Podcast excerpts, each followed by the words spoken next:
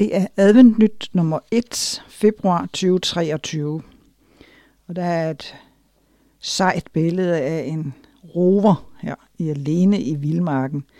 Og det er Christian Dove, der var en af de seje spejdere, der var med på roverhejken alene i Vildmarken i januar måned. Der kommer mere om det i Sabus afdelingen. Og så har vi et emne, der hedder Evigheden står for døren, men forstår vi overhovedet, hvad evigheden er? Og så er der en indholdsfortegnelse. Side 3 kommer lederen, side 4 rundt omkring, side 8 unionens sider, orientering fra unionsbestyrelsen, for de unge eller med de unge. Side 10 årsmøde 2023, og side 14 vi har alle trukket et nummer. Side 16 tid og evighed, side 18 mægtig, kreativ og evig. Side 21 læsekommentar, Side 22 Svanevej Privatskole i lejerskole samarbejde med Sabus. Og så øh, kommer Adranyt, men de kommer til sidst her. Øh, 23, side 23 Adra opnår højeste certificering for humanitært arbejde. Side 25 Annoncer. Side 26 Drømme af bibelske dimensioner. 28 Musik og mission i ICC. 30 nyt fra Vejlefjordskolen, 32 Sabus, og det er noget med Sabus repræsentantskab og ungdomsmøde i Aalborg og Nordic Youth Advisory og juletur og den norske julefest, eller den store julefest og alene i Vildmarken. Og så på side 36 kommer seniorsiderne, som er tøbrud i en mørketid, advent, adventsfest i Øst og Vest, apostlenes gerninger ifølge Kai Munk – og skandinavisk seniorstævne.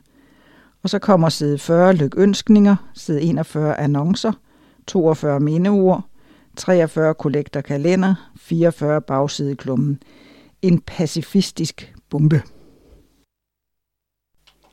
Og side 3. Evigheden banker på. Det er lederen af Holger Daggaard, som er redaktør for Advent Nyt. En af den danske adventistkirkes store pionerer, Torvald Christensen, udgav i 1957 sin første bog, der bar ovenstående øh, titel, altså Evigheden banker på. Denne rammende overskrift er kort og fyndigt sætter ord på adventisttroen har fulgt mig, og sikkert også mange adventist læsere gennem årene. Adventister har altid troet på Jesu genkomst og det evige liv, der venter os – og evigheden har banket på for os i snart 200 år. Det er godt nok lang tid. Indimellem kan denne utrolige tro synes at være meget langt væk fra dagligdagens konkrete udfordringer. Til andre tider derimod bliver den meget nærværende. Når vi for eksempel står ved en grav og siger farvel til et kært familiemedlem eller en nær ven, så kommer tanken om evigheden pludselig tæt på eller når en ny modbydelig krig raser i Europa, og medierne bringer den ind i vores stuer med al sin gru og nød, så kan vi ikke undgå at tænke og ønske, at menneskehedens nød snart må være forbi. At Gud må afslutte lidelserne og etablere sit evige fredsrige. I dette nummer af Adventnyt sætter vi fokus på evigheden. På den ene side har vi som begrænsede dødelige skabninger svært ved at forholde os til evigheden – alt, hvad vi kender til, har begrænset levetid. Universets storhed og uendelighed er måske det eneste, der kan få os til at forstå en fli af begrebet evighed. Netop dette handler en af artiklerne om i dette nummer. På den anden side har vi et ønske om at blive en del af evigheden. Som prædikeren siger det, også evigheden har han lagt i deres hjerter, prædikeren 3.11.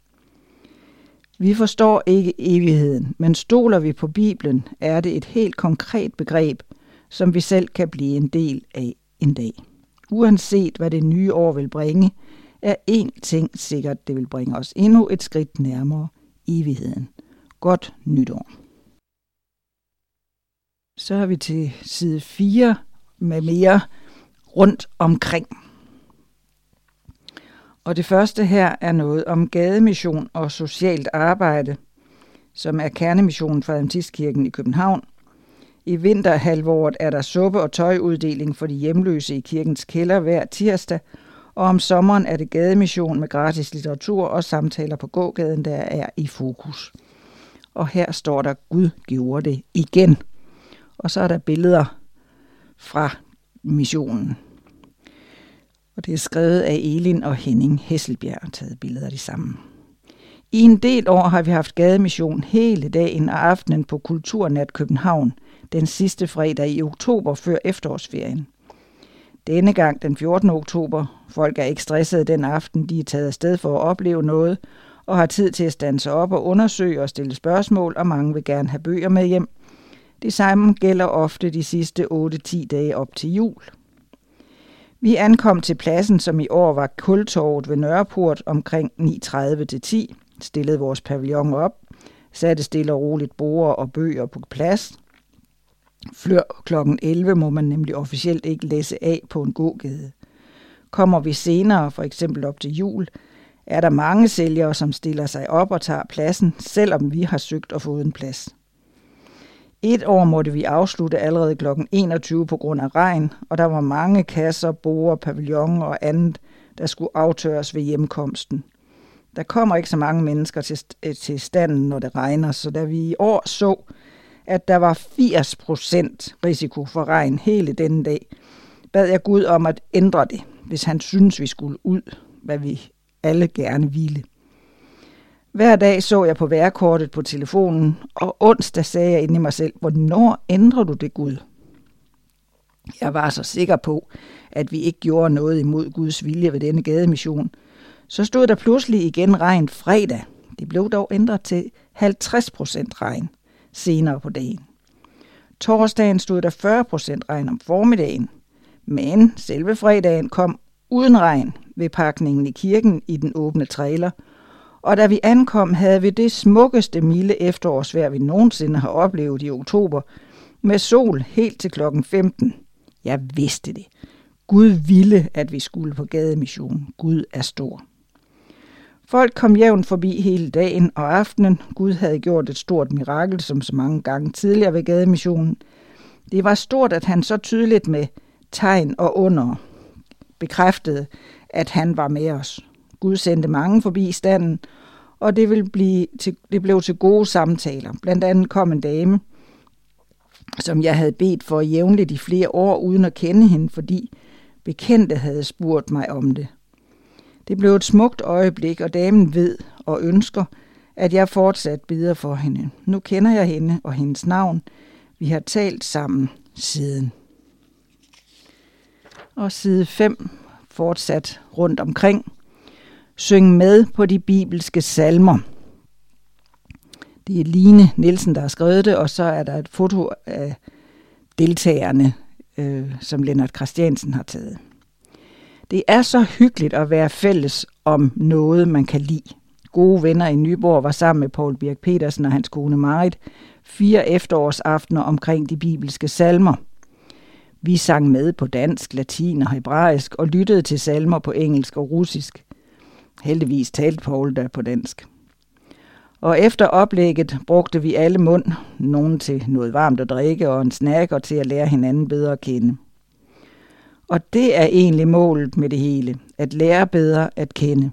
Selvfølgelig at lære Gud og hans bog bedre at kende, men også hinanden, os som hører til i forskellige fællesskaber, og som ser hinanden til for eksempel den årlige julekoncert, til kvindemøder, til trosrejser, bønnestund eller gudstjenester. Og så vil vi også gerne lære flere at kende fra Nyborg. Derfor brugte vi både annoncer, flyers delt ud i postkasser, på gågaden og på Facebook til at fortælle om arrangementet. Men det tager tid at lære hinanden at kende. Derfor er planen at lave noget mange gange og år efter år. Sende signalet til mennesker omkring vores kirke. Her er du velkommen, her sker noget spændende, og her kan du møde Gud.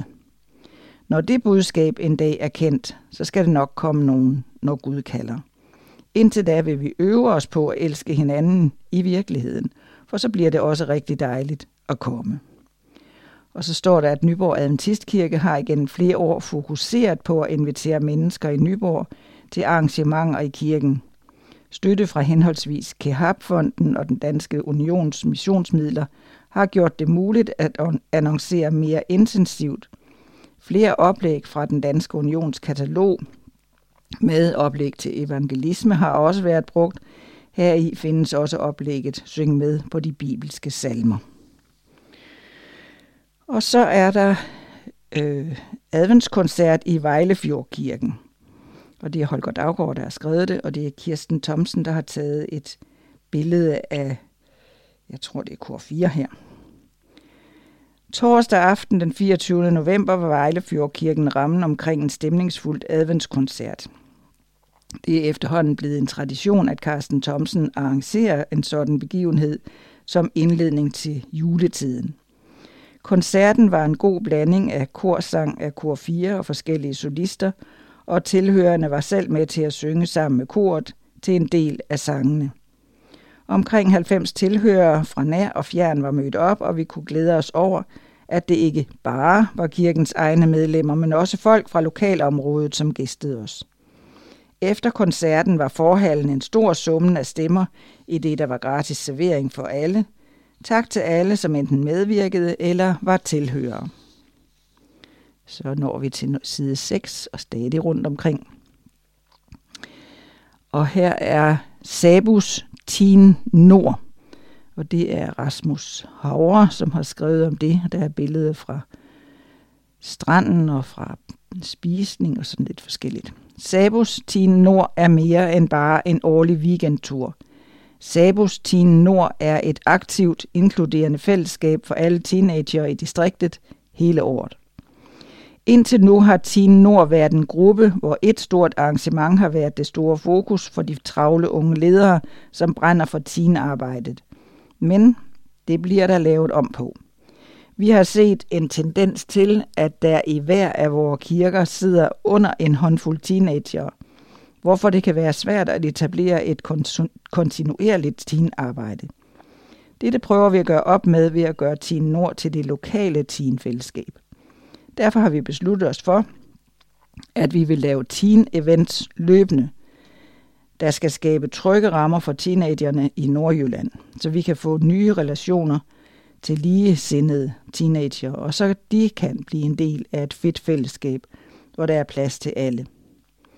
Vi havde vores første teen-event i Embracing Church i Frederikshavn. Her samledes 14 teenager til lovsangsgudstjeneste, fællesspisning og så det fede teen-event, der består af en Whoop-tur rundt i Frederikshavn. Brainstorm over de næste teen-events, en tur i skøjtehal og ikke mindst Sabus slikpinde. I ledergruppen er der allerede mange forslag til kommende teen-events på bordet. Så hvis du er i alderen 13-17 år og bor i Nordjylland, så skynd dig ind på Instagram og følg snabelag teen.nord hvor vi lægger al vigtig information op. Har du ikke Instagram, så tag endelig fat i den 10 nordansvarlige Julie Havre på 23 37 15 97 eller juliasnabelag.havre.dk. Vi håber, du har lyst til at være en del af teenfællesskabet i Nord. Og så har Holger Daggaard skrevet om konsultation med ledere fra landets menigheder. I begyndelsen af december måned havde unionens ledelse endnu en gang inviteret til lederkonsultation på Zoom, hvor menighedernes forstandere, kasserer og sekretærer var indbudt. Mødet bestod af en fælles del samt en del, hvor hver af de nævnte embedsfolk havde deres egen samling. Der var mange spændende informationer at hente. Lasse Bæk informerede om vækstgrupper og det materiale, som unionen havde fremstillet til, i den forbindelse. Adventistkirken ønsker at styrke bibelstudier i mindre grupper og tilbyder derfor forskellige ressourcer gratis, som kan gøre det både let og givende at komme i gang. Materialet ligger tilgængeligt på adventist.dk-vækstgrupper med AE, altså ikke med E, men AE. Desuden bliver der informeret om en besøgsrunde, som ledelsen er i gang med. Indtil videre er 26 menigheder blevet besøgt. En anden vigtig information, som kirkens økonomichef Christine Odinson kom med, er den missionspulje, som blev hensat i kirkens regnskab sidste år. Puljen er på 2 millioner kroner, og indtil nu er der ansøgt og bevilget 300.000. Det er derfor mulighed for mange flere missionsprojekter. Det eneste, man skal gøre, hvis man har et projekt i tanke, er at ansøge unionen, vedlagt et budget og være indstillet på at lave en evaluering efter projektets afslutning. Så hermed en opfordring til menighederne om at tænke nyt og kreativt. En anden information var, at Danmark nu igen modtager kvoteflygtninge. Og i de afrikanske områder, vi modtager fra, er der rigtig mange adventister. Derfor en opfordring til menighederne om at være gæstfrie og modtage de adventistflygtninge, der måtte havne i de forskellige lokale områder. Man kan eventuelt kontakte den lokale kommune og tilbyde samarbejde. Den sidste information til fællesmødet blev givet af Henrik Jørgensen, der på Sabberskoleafdelingens vegne informerede om, at de tyske lektier bliver udfaset til fordel for et nyt skandinavisk samarbejde, der er startet op. Der er sendt nogle printede eksemplarer af de nye skandinaviske bibelstudier ud til alle menigheder, og ellers ligger de på adventist.dk-bibelstudium, både som pdf, man kan downloade, og en telefonvenlig version, hvis man foretrækker en elektronisk udgave. Og så har vi den sidste side om rundt omkring her på side 7, og der er fine billeder fra Impact i Esbjerg i 2022. Og det er Kasper Struksnes, der har skrevet om det, og Linnea Christiansen har taget billeder. Sidste sommer fandt det årlige Impact-stævne sted i Esbjerg. Knap 90 deltagere i alle aldre var samlet i en ikke alt for stor spejderhytte i et flot naturområde. Det var en uge, hvor vi både kunne lære Gud og hans ord bedre at kende, men også gøre noget godt for andre og dele noget af det, som Gud har givet os. Samtidig blev det en uge, hvor mange nye venskaber blev dannet, og tidligere gode venskaber blev styrket. Ugen bød på mange aktiviteter. Vi studerede Bibelen sammen i små grupper, bad sammen, lyttede til møder med Allan Falk om, hvordan vi kan holde vores fokus på Jesus i vores liv. Nogle af dagene var der workshops, hvor man kunne vælge de emner, man selv var mest interesseret i, med emner som mission på sociale medier, mission i hverdagen, hvordan jeg studerer min bibel, om kæresteforhold som kristen, om Bibelens profetier og Bibelens principper for økonomi. Impact handler også i høj grad om, at vi sammen gør noget for andre. Der var korsang på gaden, uddeling af litteratur til interesserede forbipasserende. Der var livsstilsexpo, hvor mange fik et gratis sundhedstjek. En håndfuld af dem gav udtryk for, at de ønskede bibelstudier, så det takker vi Gud for. En episode gjorde særlig indtryk. Vi havde booket torvet i Esbjerg for at have en offentlig musikaften.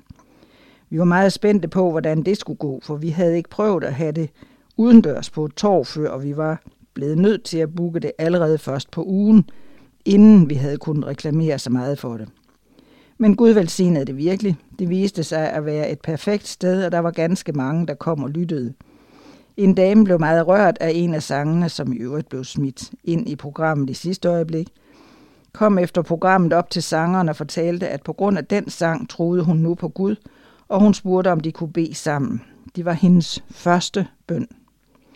Det viser bare, at Gud kan bruge det lidt, vi gør, til at røre menneskers hjerter, og det er fantastisk at være en del af. Sæt allerede kryds i kalenderen for i år, hvor der er Impact den 16. til 23. juli. Jeg kan afsløre, at vi har booket et sted med mere plads. Mere information kommer senere. Jeg håber, vi ses. Side 8. Det er orientering fra Unionsbestyrelsen, og det er Lasse Bæk, som er næstformand i Adventistkirken i Danmark, som har skrevet det. Hvert år i december holder Unionsbestyrelsen et to-dages møde, hvor afdelingslederne er med og aflægger rapporter og budgetter bliver godkendt. Rapporterne viste igen, hvor mange aktiviteter vi som kirke spænder over. Det er glædeligt og opmuntrende, at vores afdelinger og menigheder formår at holde gang i så mange ting. Her følger en kort orientering fra bestyrelsens arbejde. Konsolidering. Det gik igen i flere rapporter, at vi har brug for at tilpasse vores organisation til den virkelighed og de udfordringer, vi oplever. Det er vigtigt for, at vi som kirkesamfund kan bringe os i en stærkere og mere holdbar situation. Vi driver 40 menigheder, hvilket er et højt antal i forhold til vores medlemstal. Når vi sammenligner med andre trosamfund eller Adventistkirken i andre lande. Vi har en meget stor bygningsmasse, som i mange tilfælde ikke er blevet vedligeholdt tilstrækkeligt.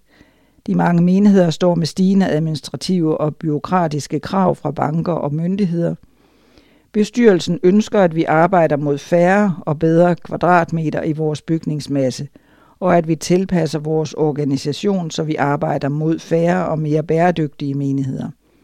Det er en samtale, der skal føres i de enkelte menigheder. I Ribe menighed har man været igennem denne proces, og menigheden har besluttet at lukke ved udgangen af 2022. Medlemmerne flytter deres medlemskab til andre menigheder – det er på en måde trist at lukke en menighed, men det er også sundt at træffe nødvendige beslutninger i tide. Rekruttering. Vi oplever en stor udfordring med rekruttering. Der er mangel på præster, og i mange menigheder er det vanskeligt at finde frivillige til selv de mest essentielle poster. I mange menigheder ender præsten nogle gange med at påtage sig opgaver med menighedens drift, som skulle varetages af menighedernes embedsmænd.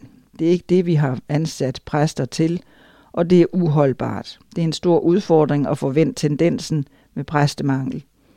Der arbejdes på mange fronter med rekruttering, men det har vist sig vanskeligt at finde personer med de rette kvaliteter, som samtidig er villige. Budget og prioriteter.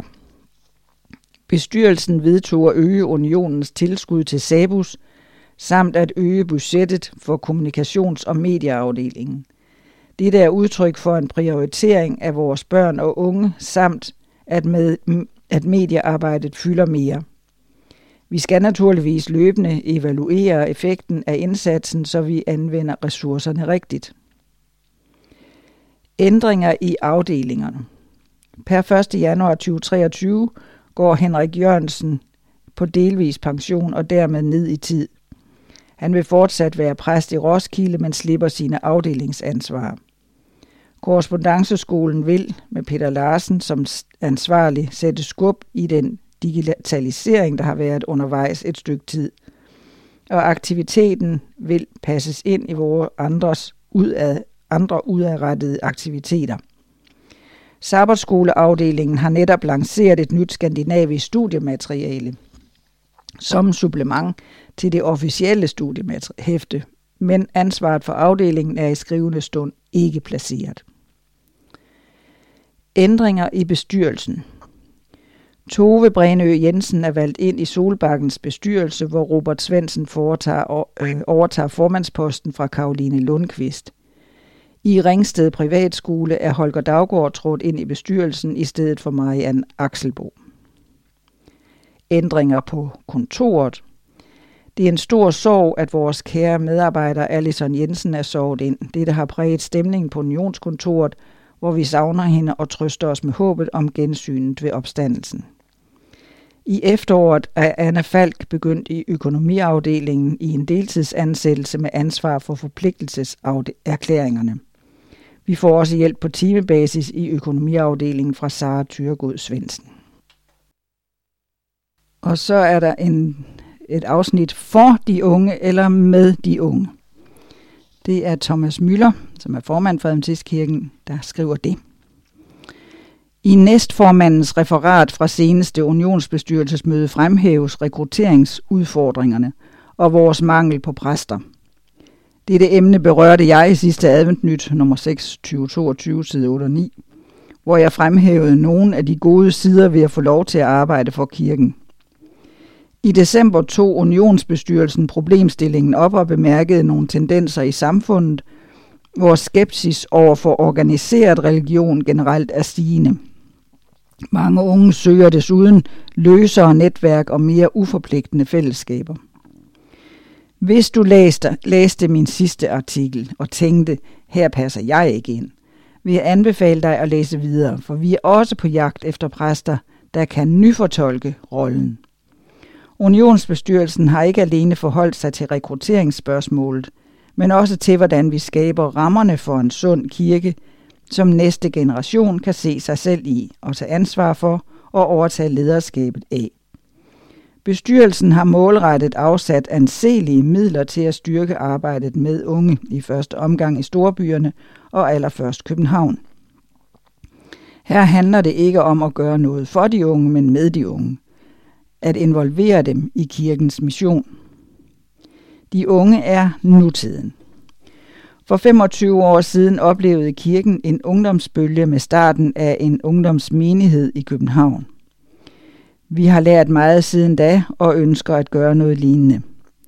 Men et sådan projekt er ikke bare en skrivebordsøvelse på et formandskontor eller en beslutning i et referat fra et bestyrelsesmøde. Det kræver et initiativ og ansvar fra græsrødderne og villighed og engagement til at involvere sig i noget nyt. Men den organiserede kirke kan lægge rammerne for, at noget kan ske.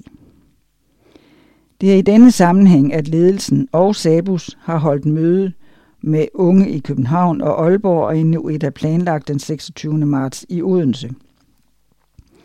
På de to første møder er unge kommet til ord og har skitseret deres ønske for en drømmekirke.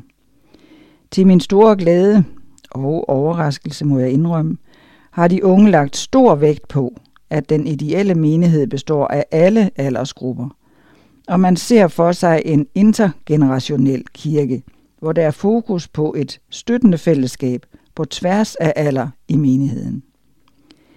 Hvem kunne ikke tænke sig at være med til at starte sådan noget, hvor innovation og kreativitet ses som ønskede værdier og ikke en trussel? Hvis vi som gamle, og jeg taler til mig selv, ser for os, at den yngre generation skal involvere sig og tage ansvar, så må vi give den plads. Vi må vise dem tillid og være villige til at tage chancer, ikke med hovedet under armen, men sammen hjælpe hinanden til at prøve nye veje. For Guds ord er levende og virksomt og skarper end noget tveægget svær. Hebræerne 4.12. Selvfølgelig er Gud stadig aktiv og virksom, også i den næste generation, men de kommer nok til at gøre tingene på en anden måde. Side 10. Det er en stor portion årsmøde. Himmerlandsgården 17. til 21. maj. Årsmøde 2023. Kærlig kirke med kant. Hvad det så ellers skal betyde. Kirken er kaldet til at være eksempel på Guds karakter ved at vise kærlighed – Sidste år havde vi et helt fantastisk årsmøde. Efter tre års pause var vi tilbage på Himmerlandsgården fuld af glæde og begejstring over at mødes igen. Der var mange positive tilbagemeldinger på de nye tiltag, der var på årsmødet, og nu glæder vi os til at samles igen. Tilmeldingen åbner 1. marts 2023 på årsmøde med to A'er og et O, altså aarsmode.adventist.dk og sidste tilmeldingsfrist er 30. april. Efter tilmeldingsfristens udløb er det ikke muligt at købe overnatning eller måltider. Og så har vi side 11. En kærlig kirke med kant. Vi er kaldet til at prædike de gode nyheder om Guds kærlighed til alle. Ikke til at være verdens moralske politi.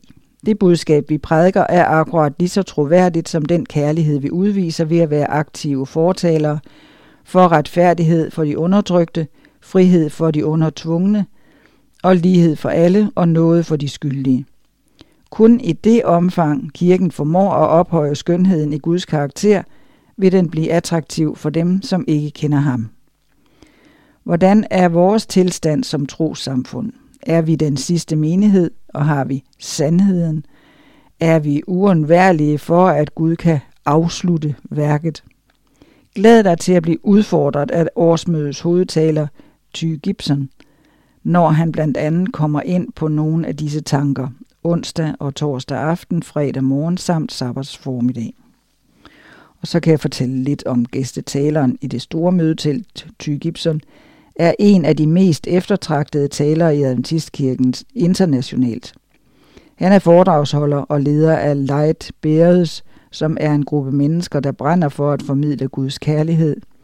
Han er desuden præst i Storyline, Adventist Church i Tennessee i USA. Han er passioneret formidler med et budskab, der åbner sind og bevæger hjerter.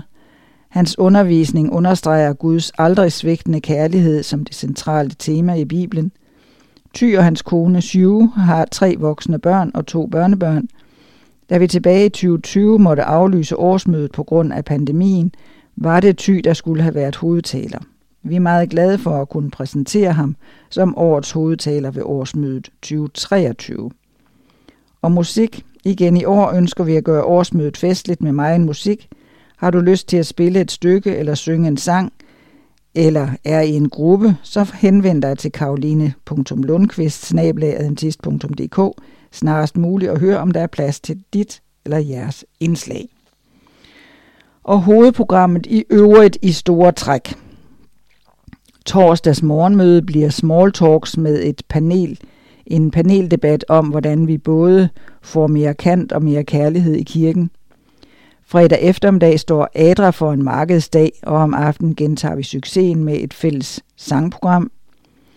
Lørdag eftermiddag er der lagt op til et musik- og missionsprogram, som på en spændende og inspirerende måde tager os rundt i et bredt udsnit af de mange aktiviteter, der sker rundt om i landet.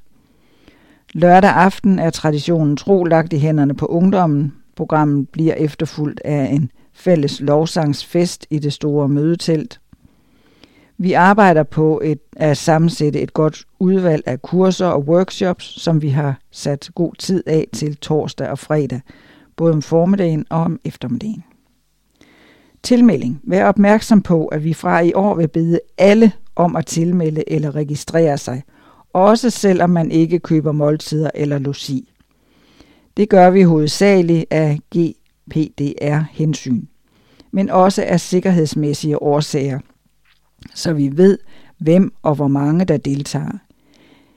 GDPR handler om at give øh, til samtykke til, at vi må bruge fotos eller videomateriale på hjemmesider og i eksempelvis Adventnyt, det er specielt vigtigt for os at vide, hvem der ikke ønsker at få vist deres ansigter offentligt. For dem, der ønsker at bestille måltider eller overnatning, er det helt afgørende, at tidsfristerne overholdes. Vi håndterer ikke bestillinger af måltider eller overnatninger, der kommer efter tidsfristen. Side 12. Kærlig kirke. Det er hvis primært Sebus. børneårsmøde, lyder det ikke bare helt fantastisk, at der snart er årsmøde for børnene igen. I år med et endnu større børnetelt, så vi alle sammen kan få plads. Kom hver formiddag og vær med i aldersvarende lovprisning, historier og et møde med vores kærlige Gud. Dagene byder også på tilbud som kreaværksted, sport, konkurrencer, bål, natur, leg, fordybelse. For de mindste stiller vi et legerum til rådighed med forældreopsyn – og et babyhjørne i det store telt. Vi glæder os til at være sammen og i fællesskab vise verden et kærligt fællesskab i en kærlig kirke. Og så er der teen- og ungeområdet. Teen-teltet får igen i år sit helt eget liv. Med loungeområde og hyggelige kreaaktiviteter og spil kan du hænge ud med venner og måske endda få nye venner. Der bliver mulighed for sport på ungdomspladsen, og desuden chill-område, hvor sol og venner kan dyrkes. Ungdomsteltet bliver fyldt med musik, kakao, snacks og skønne unge mennesker. Til morgenmøderne har vi besøg af Dejan Stojkovic, som er ungdoms- og spejderleder i den transeuropæiske division. Han er energisk og engageret og aldrig kedelig at være sammen med. Til aftenmøderne samles vi i det store telt til Ty Gibsons spændende og inspirerende møder om en kærlig kirke med kant. Og så er der et stort spejderområde med aktiviteter. Du får masser af muligheder for at udleve din spejderdrøm på årsmødet. Der vil være hygge, bål, pandekager i spejderområdet ved klatrevæggen. Måske vil du være med til at bygge en katapult og være med i den store turnering. Eller flette noget med, med parakort eller lave lederarbejde.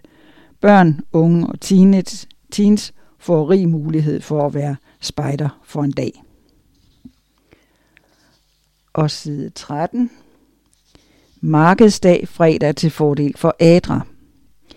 Vi glæder os til igen at mødes til en sjov, inspirerende og kreativ markedsdag fredag eftermiddag på Himmerlandsgården. Vi håber, at rigtig mange igen har lyst til at bidrage til det gode formål. I 2022 indsamlede vi næsten 50.000 kroner til Adras arbejde. Det kan vi gøre igen.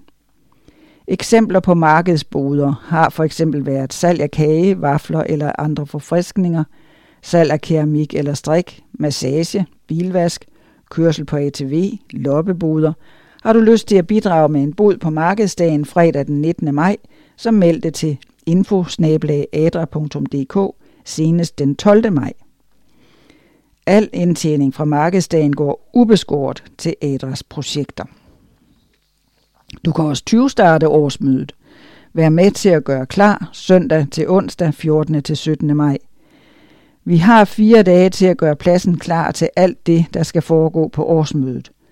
Der skal sættes store telte op, og igen i år skal vi have et specielt telt til børnene. Derudover skal værelser og bygninger gennemgås. Der er mange små og store opgaver, der skal løses, før vi er klar til årsmødet. Der skal trækkes kabler, opsættes teknik, stilles stole op, fejes, opryddes generelt, ordnes fliser og meget mere. Jo flere vi er til at hjælpe hinanden, des lettere går det. Vi har brug for ældre som yngre, der kan tage fat, forvent nogle sjove, hyggelige, men også hårde dage. Vi har værktøj, redskaber og maskiner til de opgaver, der skal løses. Himmerlandsgården er vært med kost og logi for dem, der ønsker at give en hånd med og deltage i vores arbejdslejre. Så bare kom glad. Tilmelding foregår på årsmøde.adventist.dk og vi har brug for, at du tilmelder dig, inden du møder op. Side 14. Vi har alle trukket et nummer, men vi har et håb. Og det er skrevet af Tom Ankelsen, som er formand for Nordnorsk Distrikt med menighedsansvar for Alta, Hammerfest, Melbu og Tromsø. Vi har alle trukket et nummer. Det er nogle år siden, at en ven sagde de ord til mig. De blev sagt med et glimt i øjet, men alligevel med alvor. Vi talte ikke om at vente i en butik eller apotek eller andre steder med et nummersystem. Vi talte om liv og død, og ligesom livet er døden den mest demokratiske af alle livets oplevelser. Ja, i nogle tilfælde kan livet forlænges med god behandling, en behandling, som ikke alle har adgang til, men døden er en universel oplevelse, der påvirker os alle. På livets grænse er vi alle lige. Til daglig ligger denne tanke ret langt tilbage i baghovedet. Det er ikke ofte, jeg i hverdagen tænker, at de levende ved, at de skal dø, men de døde ved ingenting, prædikerne 9.5. Selvom prædikernes bog siger, bedre end at gå til en fest er at besøge sorgens hus, prædikerne 7.2, har jeg normalt nok at gøre med min hverdag, det liv, jeg lever her og nu, og alt, hvad der skal planlægges dagene og nogle gange årene, der ligger foran. Der er også noget godt ved det. Gud har givet os liv, et liv, hvor vi skal være til stede. Vi skal tage ansvar, glæde os, hjælpe hinanden og tage imod hjælp, når vi har brug for det. Livet skal leves i taknemmelighed. Døden er ikke det sidste. For nylig forrettede jeg en begravelse. Ved begravelsen var der familiemedlemmer der af, den, til den afdøde, venner, bekendte, sovnebørn og folk fra landsbyen.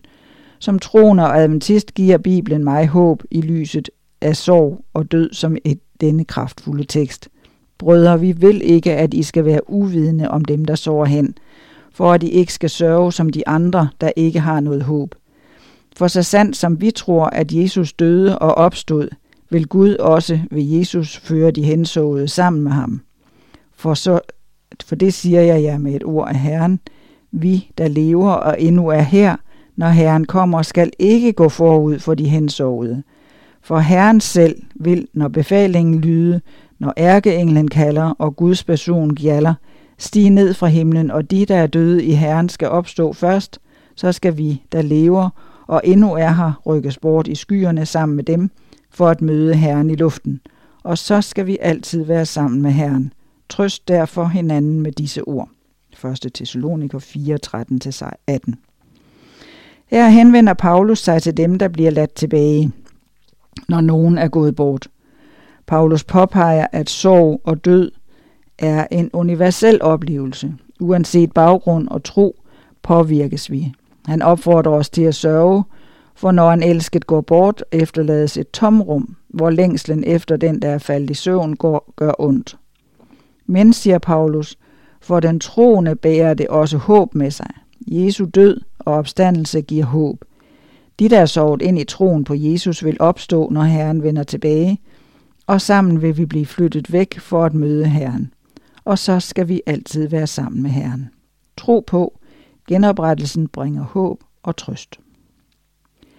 Håbet om opstandelsen Håbet om opstandelse fremhæves i flere af de nytestamentlige tekster. Her er tre centrale tekster, der giver håb i lyset af død og sorg. Jesus sagde til hende, Jeg er opstandelsen og livet. Den, der tror på mig, skal leve, om han end dør. Og enhver, som lever og tror på mig, skal aldrig i evighed dø. Johannes 11, 25 og 26. Se, jeg siger jer en hemmelighed. Vi skal ikke alle sove hen, men vi skal alle forvandles i et nu på et øjeblik ved den sidste person, for personen skal lyde, de døde skal opstå som uforgængelige, og vi skal forvandles. 1. Korinther 15, 51 og 52. Lovet være Gud, vor Herre Jesus Kristi øh, Fader, som i sin store barmhjertighed har genfødt os til et levende håb ved Jesu Kristi opstandelse fra de døde. 1. Peter 1, 3. Jo ældre vi bliver, jo oftere afbrydes vores hverdag af, at en vi kender går bort. Jesu død og opstandelse giver håb, fordi han en dag vil genopleve dem, der døde i troen på ham. Vi ses igen. Trøst derfor hinanden med disse ord. Vi er side 16. Vi er skabt til mere tid og evighed. Det er skrevet af Tullio N. Peverini, som er pensioneret præst. Han var i 27 år redaktør af bladet El Sertinela, og det er taget fra Adventist øh, World øh, fra september 2022. Guillermo Diaz Platja er kendt, en kendt spansk digter, beskrev tidens forgængelighed i dette korte digt. Hurtigt løbende hjorte, fremtiden glider væk, ubevægeligt mål, flygtig pil. Hvordan du trækker dig fra mig, undvigende morgendagen, et uskrevet digt. Kærligheden forsvinder op i luften. Hvordan? Uopretteligt. Dagen i dag forsvinder, gennemvedet af svimmelhed, af ingens fremtid. Disse elegante og fortvivlede poetiske sætninger finder et dybt ekko i et hvert hjerte – på en eller anden måde erkender vi alle smertefuldt, at livet er forbigående. Vi føler alle på en uundgåelig måde, uanset om vi vil det eller ej, at vi er indsat i tiden i en proces med kontinuerlig forandring. Uret uophørlige tækken, det foranderlige i livets forskellige stadier, den ustoppelige og ofte grusomme tilbagegang, som vi oplever i alderdommen, den uønskede, men uundgåelige tilstedeværelse af døden, alt minder os ubarmhjertigt om, at vi er begrænsede og dødelige skabninger. Salmisten erkendte dette i den velkendte udtalelse om det dybtgående drama. Menneskets liv er som græsset, det blomstrer som markens blomster. Når vinden blæser over det, er det der ikke mere. Der, hvor det stod, ser man det ikke mere. Salmen 103, 15 og 16. Og Job sammenlignede midt i sin smerte menneskelivet med en flygtende skygge, der ikke kan bestå. Sammenlign Job 14, 1 og 2. Men det er ikke alt. Evigheden i vores hjerte. Vi er ikke blot så flygtige som en sky, der passerer. Vi længes efter bestandighed og tørster efter evigheden. Gud har i menneskesjælen lagt en ukulig længsel efter at leve for altid. Israels vise konge og digter Salomon sagde om Gud, også evigheden har han lagt i deres hjerte. Prædiken 3.11, 1931 oversættelsen. Vi er ikke tilfredse med nogle få leveår. Vi ønsker at fortsætte eventyret om at lære og stå over for alle forædle udfordringer uden barriere. Vi ønsker at nyde kærligheden hos de mennesker, vi elsker, uden afbrydelse. Vi ønsker at værne om vores forhold til vores venner. Vi ønsker for evigt at være i Guds strålende nærhed. Han, som er kilden til alt godt. Vi ønsker at leve i det fuldkommende rige, som Gud vil etablere, fri for uretfærdighed, sygdom, smerte og død. Her er et syn om denne nye, evige verden, som apostlen Johannes fik på øen Patmos. Og jeg så en ny himmel og en ny jord, for den første himmel og den første jord forsvandt, og havet findes ikke mere. Og den hellige by, det nye Jerusalem, så jeg komme ned fra himlen fra Gud, reddet som en brud, der er smykket for sin brudgom.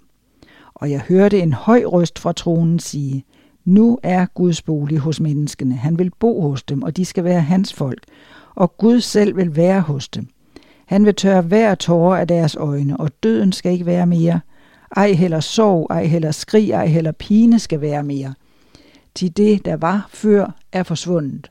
Og han, der sidder på tronen, sagde, se, jeg gør alting nyt. Åbenbaring 21, 1-5. Hvordan når man evigheden? Hvordan nyder man et liv uden skuffelser eller grænser? Lad os først påpege, at kun Gud er evig, som det fremgår af Guds åbenbarede ord.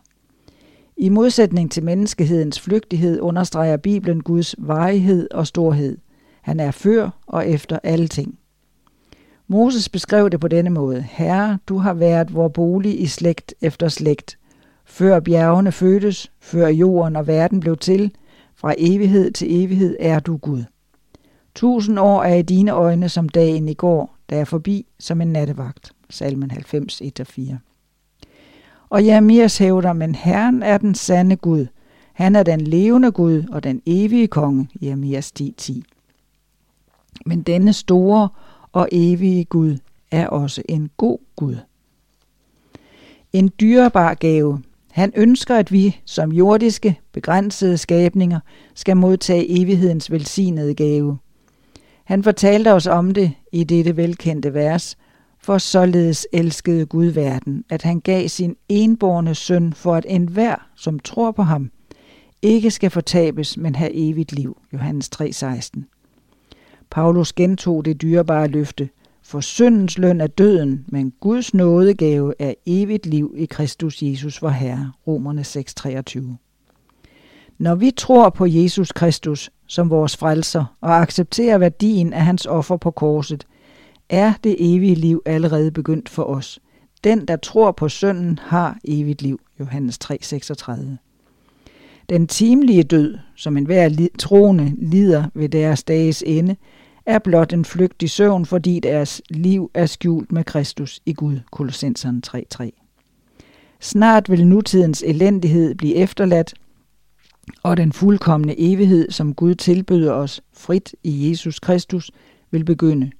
Lovet være hans hellige navn. Du og jeg vil være i stand til at leve for evigt. Det vil være et liv uden ende, som stjernerne og fuld af rigdom, som Guds barmhjertighed side 18. Mægtig, kreativ og evig er den næste artikel her. Og det er skrevet af Erik Markusen, som er pensioneret naturfagslærer og præst. Han er stadig aktiv med sine fag. Vi har brug for rammer i vores hverdag. Et hus at bo i, en god skole eller arbejdsplads, familie og venner. Vi har også naturen, atmosfæren og stjernehimlen over os, det hele er så storslået og mægtigt, at vi forbavses den ene gang efter den anden. Vi bliver som kristne mindet om, at der er en designer, der har skabt det hele. Det glæder os og opmuntrer os til at være taknemmelige og modtagelige over for de velsignelser, vi møder i hverdagen. Sol, måne og stjerner. Det er fantastisk at se stjernerne på en, en skyfri aften, hvor alt er stille. Månen skinner klart, og det er så smukt at finde Karlsvognen, Nordstjernen, Orion, Cassiopeia og galaksen Andromeda lige i nærheden. Det er en mægtig oplevelse, og tankerne sættes i gang, hvor langt må der er ud til de forskellige stjerner. Ja, vi ved, at vi ikke kan flyve derud. Vi må nøjes med at beundre og konkludere, at det er et mægtigt syn.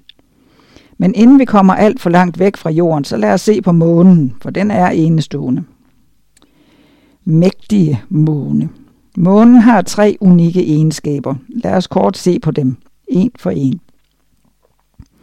Månen flytter sig cirka 4,5 cm væk fra jorden om året. Lad os regne lidt på det. Det giver 45 cm på 10 år, 4,5 meter på 100 år, 45 meter på 1000 år.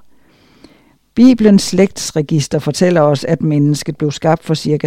6.000 år siden, altså har månen flyttet sig ca. 270 meter i menneskehedens historie.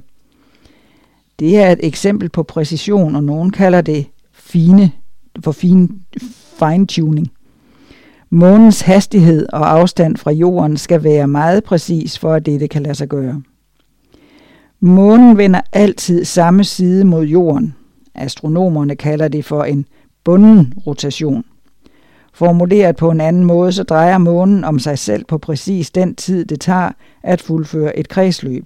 Det betyder altså, at omløbstiden på 28 dage er lige med rotationstiden. Det er utroligt og mægtigt design. Månen dækker lige nøjagtigt solen, når vi har solformørkelse. Selvom solens diameter er 1.392.700 km og månens blot er 3.478,8 km. Så ser de nogenlunde lige store ud på himlen, fordi månen er tættere på jorden. Det er da også et godt design af en mægtig og kreativ designer. Den beboelige zone. Vi opholder os på det eneste beboelige sted i vores solsystem i den rigtige afstand fra solen. Man kalder det for den habitære zone. Og det betyder, at der er flydende vand. Venus er tættere på solen, men den er alt for varm. Mars ligger længere væk fra solen end jorden, men der er det for koldt. Temperaturen på Mars går fra plus 20 grader til minus 115 grader. Der er vand på Mars, men det er kun som is i undergrunden. Jorden har de rigtige betingelser for liv, som vi kender det, og vi vil aldrig få mulighed for at flygte til andre steder i universet ved egen hjælp. Alt andet ligger mange års rejser væk, også selvom vi når op på lysets hastighed. I det et lysår er den afstand, lyset tilbage ligger på et år, cirka 9,5 billioner kilometer. Og desværre har ingen astronomer fundet det af andre kloder, der ligner jorden med så mægtige kreative muligheder for livsudfoldelse. Stjerner i vores galakse. Vi mennesker må nøjes med at kigge på stjerner og galakser, for vi kan ikke bygge rumfartøjer, der kan nå ud til dem. Lad os først kigge på stjernerne i Karlsvognen. De er mellem 80 og 120 lysår væk, det vil sige, at lyset er mindst 80 år om at komme ned til os. På en måde kan vi sige, at vi ser tilbage i tiden.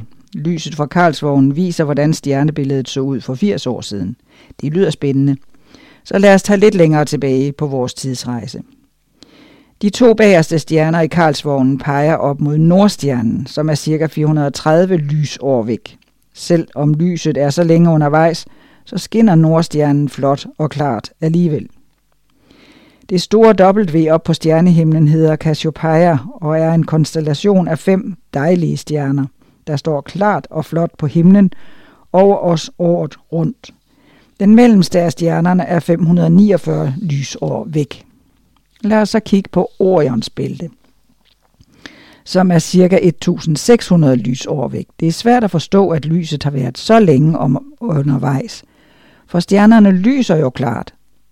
Selvom de tre stjerner i Orion var slukket for et par århundreder siden, så ville der stadig gå mere end et årtusind, før vi opdagede det. Lyset aftager med kvadratet på afstanden, så lyset fra en enkelt stjerne har en begrænset rækkevidde. Astronomerne siger, at omkring 2000 lysår er den maksimale afstand for en enkelt synlig stjerne. Kan vi med øjnene se noget, der er længere væk, så skal det være noget, der er rigtig stort. For eksempel en galakse eller en stjernetue. Mælkevejen. Mælkevejen er vores galakse, mægtigt og kreativt designet, en spiral, der drejer rundt. Astronomerne har foretaget en del målinger, og de mener, at der er ca. 26.000 lysår fra jorden ind til centrum af Mælkevejen. Tager vi ned på den sydlige halvkugle, kan man se de to dværggalakser. De magellanske øh, skyer, de befinder sig lige uden for vores galakse, og afstanden til dem er henholdsvis 160.000 og 200.000 lysår. I begyndelsen. Nu har vi overskrevet en grænse, som nogle kreationister har. Nogen mener nemlig, at både jorden og universet blev skabt for ca. 6.000 år siden. På den første side i Bibelen kommer der lys på den første dag i skabelsesugen, og mange mener, at universet blev skabt i den forbindelse. Lad os lige se på versene igen. I begyndelsen skabte Gud himlen og jorden. Jorden var dengang tomhed og øde, og der var mørke over urdybet, og Guds ånd svævede over vandene. 1. Mose 1, 1 og 2. Gud sagde, der skal være lys, og der blev lys. Gud så, at lyset var godt, og Gud skilte lyset fra mørket. Gud kaldte lyset dag, og mørket kaldte han nat. Så blev det aften, og det blev morgen den første dag, vers 3-5. Helt enkelt fortolket står der, at universet er skabt i begyndelsen. Og i vers 3-5 får vi at vide, at lyset kom frem på den første dag i skabelsesugen. Der står ikke, at begge dele blev skabt samtidig. Der er tale om to forskellige begivenheder på to forskellige tidspunkter. Johannes evangeliet har også udtrykket i begyndelsen med i de to første vers. I begyndelsen var ordet, og ordet var hos Gud, og ordet var Gud. Han var i begyndelsen hos Gud. Alt blev til ved ham, og uden ham blev intet til af det, som er. I ham var liv, og livet var menneskers lys. Johannes 1, 1-4. Når vi læser kapitlet, bliver vi klar over, at ordet er Jesus Kristus, og at han er skaberen, universets og livets ophav. Her mener vi selvfølgelig, at Jesus var til fra evighedernes evigheder. Der er ingen chance for, at vi vil fortolke ordene i begyndelsen i Johannes evangeliet som en tidsangivelse af noget, der skete for ca. 6.000 år siden. Kigger vi i en kikkert på nogle af stjernerne, er der altså nogen af dem, der er mere end 6.000 lysår væk. Det er fakta. Nogen prøver at være smarte og påstår, at Gud skabte stjernerne, galakserne og lyset fra dem i samme handling. Ifølge den teori vil en stjerne, der for eksempel er 10.000 lysår væk, udsende lys, som reelt ikke er nået os endnu. Teorien går ud på, at vi ser det lys, Gud skabte, og ikke det lys, der reelt kommer fra stjernen. Det må vi vente 4.000 år på. Teorien om et univers, der kun er 6.000 år gammelt, kom frem omkring samme tidspunkt som Darwins bog om arternes oprindelse. Derfor er der nogen, der er bange, når de hører, at universet er meget gammelt, fordi man tror på et gammelt univers, giver det ikke Darwin frit rum til hans idéer om livets udvikling fra simple celler til højere stående dyr. Milliarder af galakser. Stjernebilledet Cassiopeia, det store W, leder os længere ud i universet. Kigger man ned under det højre af de to W'er, kan man få øje på en galakse ved navnet Andromeda.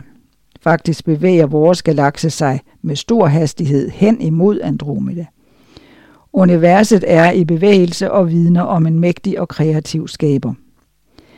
Andromeda-galaksen er 2.537.000 lysår væk fra Jorden. Det er en stor galakse, som sammen med Mælkevejen er de største af vores del i universet, som kaldes for den lokale galaksehob.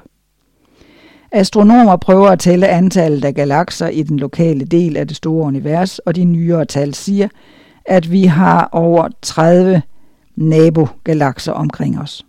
Længere ude i universet er der rigtig mange galakser. Så mange, at ingen har talt på den. Man taler om et sted mellem 100 og 200 milliarder galakser i den kendte del af universet. De er så langt væk, at det er irrelevant at nævne i denne artikel. Solsystemet er stort. Mælkevejen er en stor galakse, og universet er nærmest uendeligt stort. Måske det er passende at undre sig over, hvad vi kan bruge det til. Har Gud et formål med dette store univers? Det er jo faktisk først i de sidste århundreder, at vi har fået udstyr, der kan hjælpe os med at se langt ud i universet. Så Gud har helt sikkert et budskab til os og til os og moderne videnskab. Vi har brug for at vide, at skaberen er mægtig, kreativ og evig. Evig? Ja. Evigheden går også baglæns. Tilbage på den anden side af det, vi kalder for urtiden. Evigheden går så langt tilbage, at vi må opgive at forstå det. Vi får derimod en, et eksempel på, at skaberen gerne vil fortælle os mennesker noget, nemlig at han er evig. Dit valg. Bibelens slægtshistorie fortæller os, at Adam og Eva levede ca. 4.000 år før vor tidsregning og begyndelse, altså ligger skabelsesugen ca. 6.000 år tilbage i tiden, det siger vores tro. Når vi i agtager stjernehimlen, Mælkevejen og Andromeda-galaksen, ser vi noget, der er ældre end de 6.000 år. Videnskaben siger, at universet var der lang tid før livet opstod på jorden. Vi lever i et frit land, hvor vi har stor frihed, både til at tænke, tro og udtrykke os. Vi må tage mange valg i vores liv, og et af dem kunne være, om vi tror på, at universet blev skabt på første skabelsesdag eller ej. Prøver skaberen at narre os, eller prøver han at fortælle os, at han er evig? For evigheden går nemlig også tilbage i tiden. Ja, skaberen er mægtig, kreativ og evig. Og så er der nogle læserkommentarer. Thomas Møller øh, har skrevet i Adventnyt, en god arbejdsplads satte nogle tanker i gang hos Maja Nielsen. Tidligere på året var der en hel del i medierne om arbejdsmiljøet i folkekirken. Der lå problemet i, at menighedsrådene gjorde det rigtig surt for og modarbejdede deres præst. Dengang tænkte jeg, om det mund kunne være en af grundene til, at en del af vores unge præster forlod arbejdet. Selvfølgelig er en tydelig ledelse med klar forventninger og coaching vigtig for at kunne trives i arbejdet. Men jeg tænker, at vi som menighed, både menighedsbestyrelser og enkeltmedlemmer, har et ansvar for, at samarbejdet bliver frugtbart. Lad os være åbne og lyttende. Er han, hun ung? Giv tid til at udvikle sig. Nye, friske idéer. Glem, vi plejer og spørg ind, hvis du ikke helt forstår, hvad han hun har gang i. Fokuser på indhold og ikke farven på slipset eller mangel på samme, eller hvad der ellers kan distrahere dig. Gå i konstruktiv dialog i stedet for at løbe med sladder, som ofte skyldes misforståelser. Fortsæt selv. Der har gennem tiderne været eksempler på menigheder, som har gjort det svært for præsten Lad os beslutte os for at bede for, opmuntre og bakke op om vores præster. De behøver og fortjener det. Side 22. Det er Svanevej Privatskole i Lejerskole samarbejde med Sabus.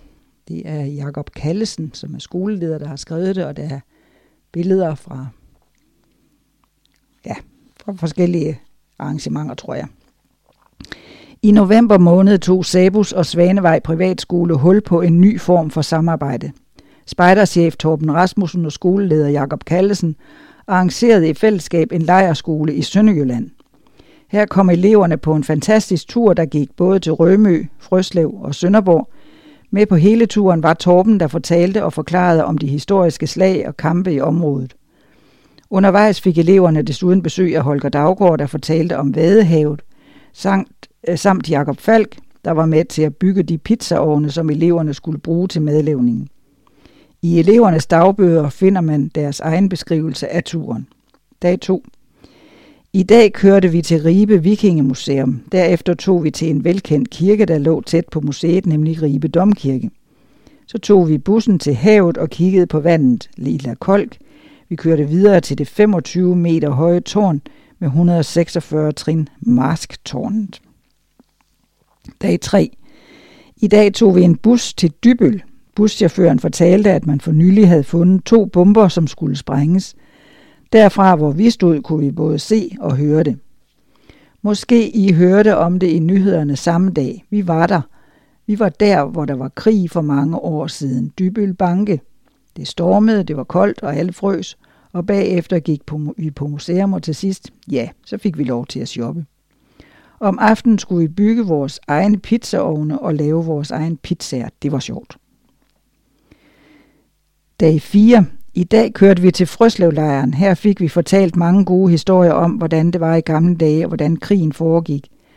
Da guiden var færdig, spiste vi vores madpakker, og om eftermiddagen var vi i Escape Room, hvor vi skulle prøve at komme ud af et lille rum. Det var sjovt, fordi vi skulle løse gåder.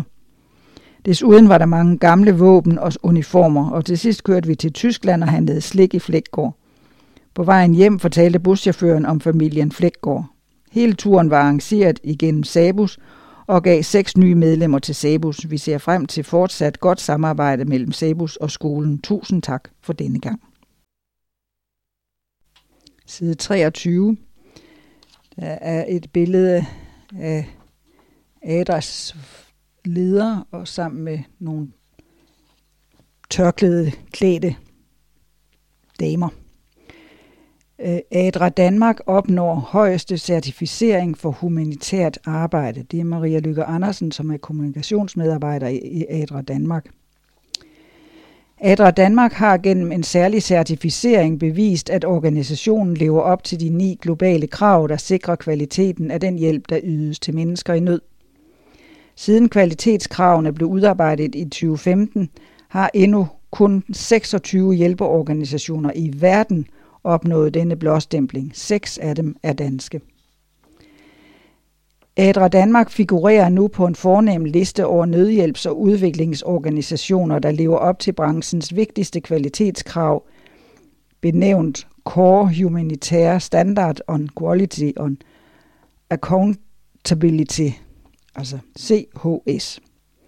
De 26 organisationer i verden, der indtil videre opnår certificeringen, har i tilstrækkelig grad kvalitetssikret deres arbejdsgange, så de opfylder ni forskellige krav. Det kommer der noget om i næste, på næste side. Certificeringen er ikke en engangsaktivitet, og NGO'erne bliver løbende kigget efter i sømne. Fem andre danske NGO'er står også på listen øger bæredygtigheden i nødhjælpen. Vi er stolte af denne blåstempling af vores arbejde, fordi noget af det sværeste, man kan give sig i kast med, er at hjælpe andre mennesker. Der er meget sandt i ordene fra Søren Kirkegaard. At hjælpe er at forstå. Som organisation skal du vide rigtig meget, før du går i aktion, og du skal løbende sikre dig, at hjælpen er den rigtige, lyder det fra Jens Vesterager, generalsekretær i ADRA Danmark. Han fortsætter, hvordan inkluderer vi for eksempel bedst modtagerne af hjælpen i planlægningen, så vi rammer præcis med vores indsats? Og hvordan sikrer vi, at vores tilstedeværelse styrker lokalsamfundet i stedet for at gøre dem afhængige af hjælp på den lange bane? Processen med at opnå certificeringen har givet os endda skarpere, gjort os endda skarpere på vores håndværk, siden vi tog hul på den i 2016. En dyd at spille med åbne kort. Når de fleste private givere donerer penge til, dag, til danske hjælpeorganisationers arbejde, overvejer de næppe, om NGO'erne lever op til det ene eller den anden CHS-krav. Den typiske dansker, der giver til velgørenhed, vurderer mest sandsynligheden ud fra, om organisationen er tillidsvækkende og synes at gøre en forskel. Men CHS-standarderne fungerer netop som løftestang for, at donationerne bruges effektivt, og at korruption forebygges, opdages og håndteres. Vi kan aldrig gardere os 100% mod brødende kar, men ADRA Danmark og de andre certificerede organisationer har procedurer på plads, der bedst muligt sikrer os mod misbrug af midler og endnu værre af mennesker, forklarer Jens. Standard nummer 5 lyder for eksempel, lokalsamfund og mennesker i krise har adgang til sikre klagemekanismer, og deres klager bliver taget alvorligt. For en organisation, der lever af donorernes tillid, er gennemsigtighed en dyd, mener Jens Vester her. Derfor kan pressen og alle, der giver Teatre Danmark, læse om de klager og uønskede sager, vi har haft i vores projekter. De står på vores hjemmeside. De følgende ni forskellige standarder eller forpligtelser, om man vil, bliver formuleret i 2015. De var resultatet af en omfattende høringsproces, der blandt andet involverede kriseramte mennesker og lokalsamfund, nødhjælpsarbejdere og regeringer. Og så har vi de ni punkter her. Adra Danmark er forpligtet til at sikre, at vores arbejde er relevant for målgrupperne og tilpasses deres kulturelle og sociale kontekst, er effektivt og rettidigt, styrker den lokale kapacitet og ikke har negative følger, bygger på tydelig kommunikation og på målgruppernes deltagelse og feedback, giver adgang til pålidelige klagemekanismer og at klager bliver taget alvorligt, er koordineret med andre aktører og supplerer andres indsatser, bygger på viden, erfaringer og læring fra eget og andres arbejde, udføres af kompetente medarbejdere, som støttes til at arbejde effektivt og som behandles fair og ligeværdigt, bygger på en effektiv og etisk forsvarlig forvaltning af ressourcer. Og vi kan sige, at de seks øh, CHS-certificerede NGO'er, det er Adra Danmark, det er Røde Kors, det er Caritas, Mission Øst og Dansk Flygtningehjælp og Folkekirkens Nødhjælp. Side 25. Det er nogle indkaldelser og annoncer.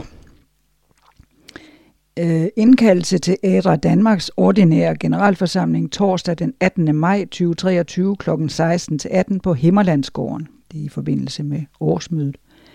Generalforsamlingen er åben for alle. Kun menighedsrepræsentanter og medlemmer har stemmeret, og kun ved forudgående tilmelding mere information herom følger. Vedtægter og forretningsorden for generalforsamling findes på OS-organisation. Alle har lige ret til at følge og udleve deres egne drømme og evner. Derfor kæmper vi side om side med vores medmennesker for at styrke deres stemme. Og så er der en øh, jobannonce fra Vejlefjord, Vejlefjordskolen søger energisk afdelingsleder for 0. til 9. klasse. Vejlefjordskolen søger en visionær afdelingsleder, der brænder for at udvikle en stærk privatskole sammen med et bredt sammensat lederteam. Måske kunne det være dig. Du kan forvente at møde lærere, som er dedikeret til deres arbejde, og en ledelse og administration, som bakker hinanden op og forsøger at spille hinanden så godt som, øh, så gode som muligt. Læs hele stillingsopslaget på vejlefjordskolen.dk-jobs. Og så har også Vejlefjordskolen en indbydelse til en generalforsamling onsdag den 19. i 4. 23 kl. 18.30 til 20. Vi afholder, jævnfør vedtægterne, to møder, generalforsamlingen for hele skolen og et efterfølgende møde kun for grundskolens forældre. Bestyrelsens medlemmer er følgende. Ole Kramer formand, Lise Vesting næstformand, Carsten Risager, Gitte Bagen Hansen, Charlotte Klokkervold, Merete Rasmussen, Søren Vind, Brian Hjortkær, Adrian Adolfsen, i år Lise Vesting, skolen, øh, skolekredsen, Søren Vind og Brian Hjortkær, grundskolens forældrekreds på valg. Forslag, som ønskes behandlet på generalforsamlingen, indsendes senest 9. april til Kai Flinker på kf som videreformidler til bestyrelsen.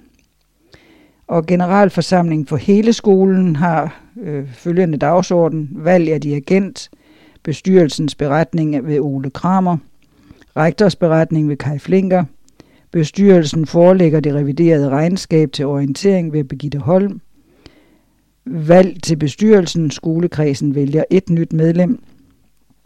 Og punkt 6 indkommende forslag og 7 eventuelt. Og så er der mødet bagefter, møde for, kun for grundskolens forældrekreds, valg af tilsynsførende og valg til bestyrelsen. For det første i skoleåret 22-23 varetager Jesper Kelsen tilsynet. Hvis han skal fortsætte, skal han vælges for det kommende skoleår. Det er muligt at foreslå andre. Punkt 2. Valg til bestyrelsen. Forældrekredsen vælger to nye medlemmer. Vi glæder os til at se jer til generalforsamlingen Ole Kramer, formand for bestyrelsen, og Kai Flinker, rektor. Side 26. Drømme af bibelske dimensioner. Lad os se på nogle af de vigtigste drømme, og ikke mindst drømmere i Bibelen. Og det er skrevet af Thomas Gosk Larsen, som er redaktør og kommunikationsmedarbejder i Bibelselskabet. Vi møder drømme og drømmere i Bibelen, både i det nye og det gamle testamente. Men hvilken rolle spiller de, og hvad betyder de bibelske drømme? Det er ikke småting, der er på spil, når bibelske personer drømmer.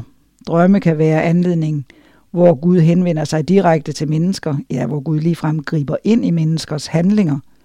Nogle drømme kræver en god drømmetyder, andre er ganske tydelige, som da Gud i en drøm giver Jakob sit løfte om et talrigt afkom i 1. Mose 28, 10-22.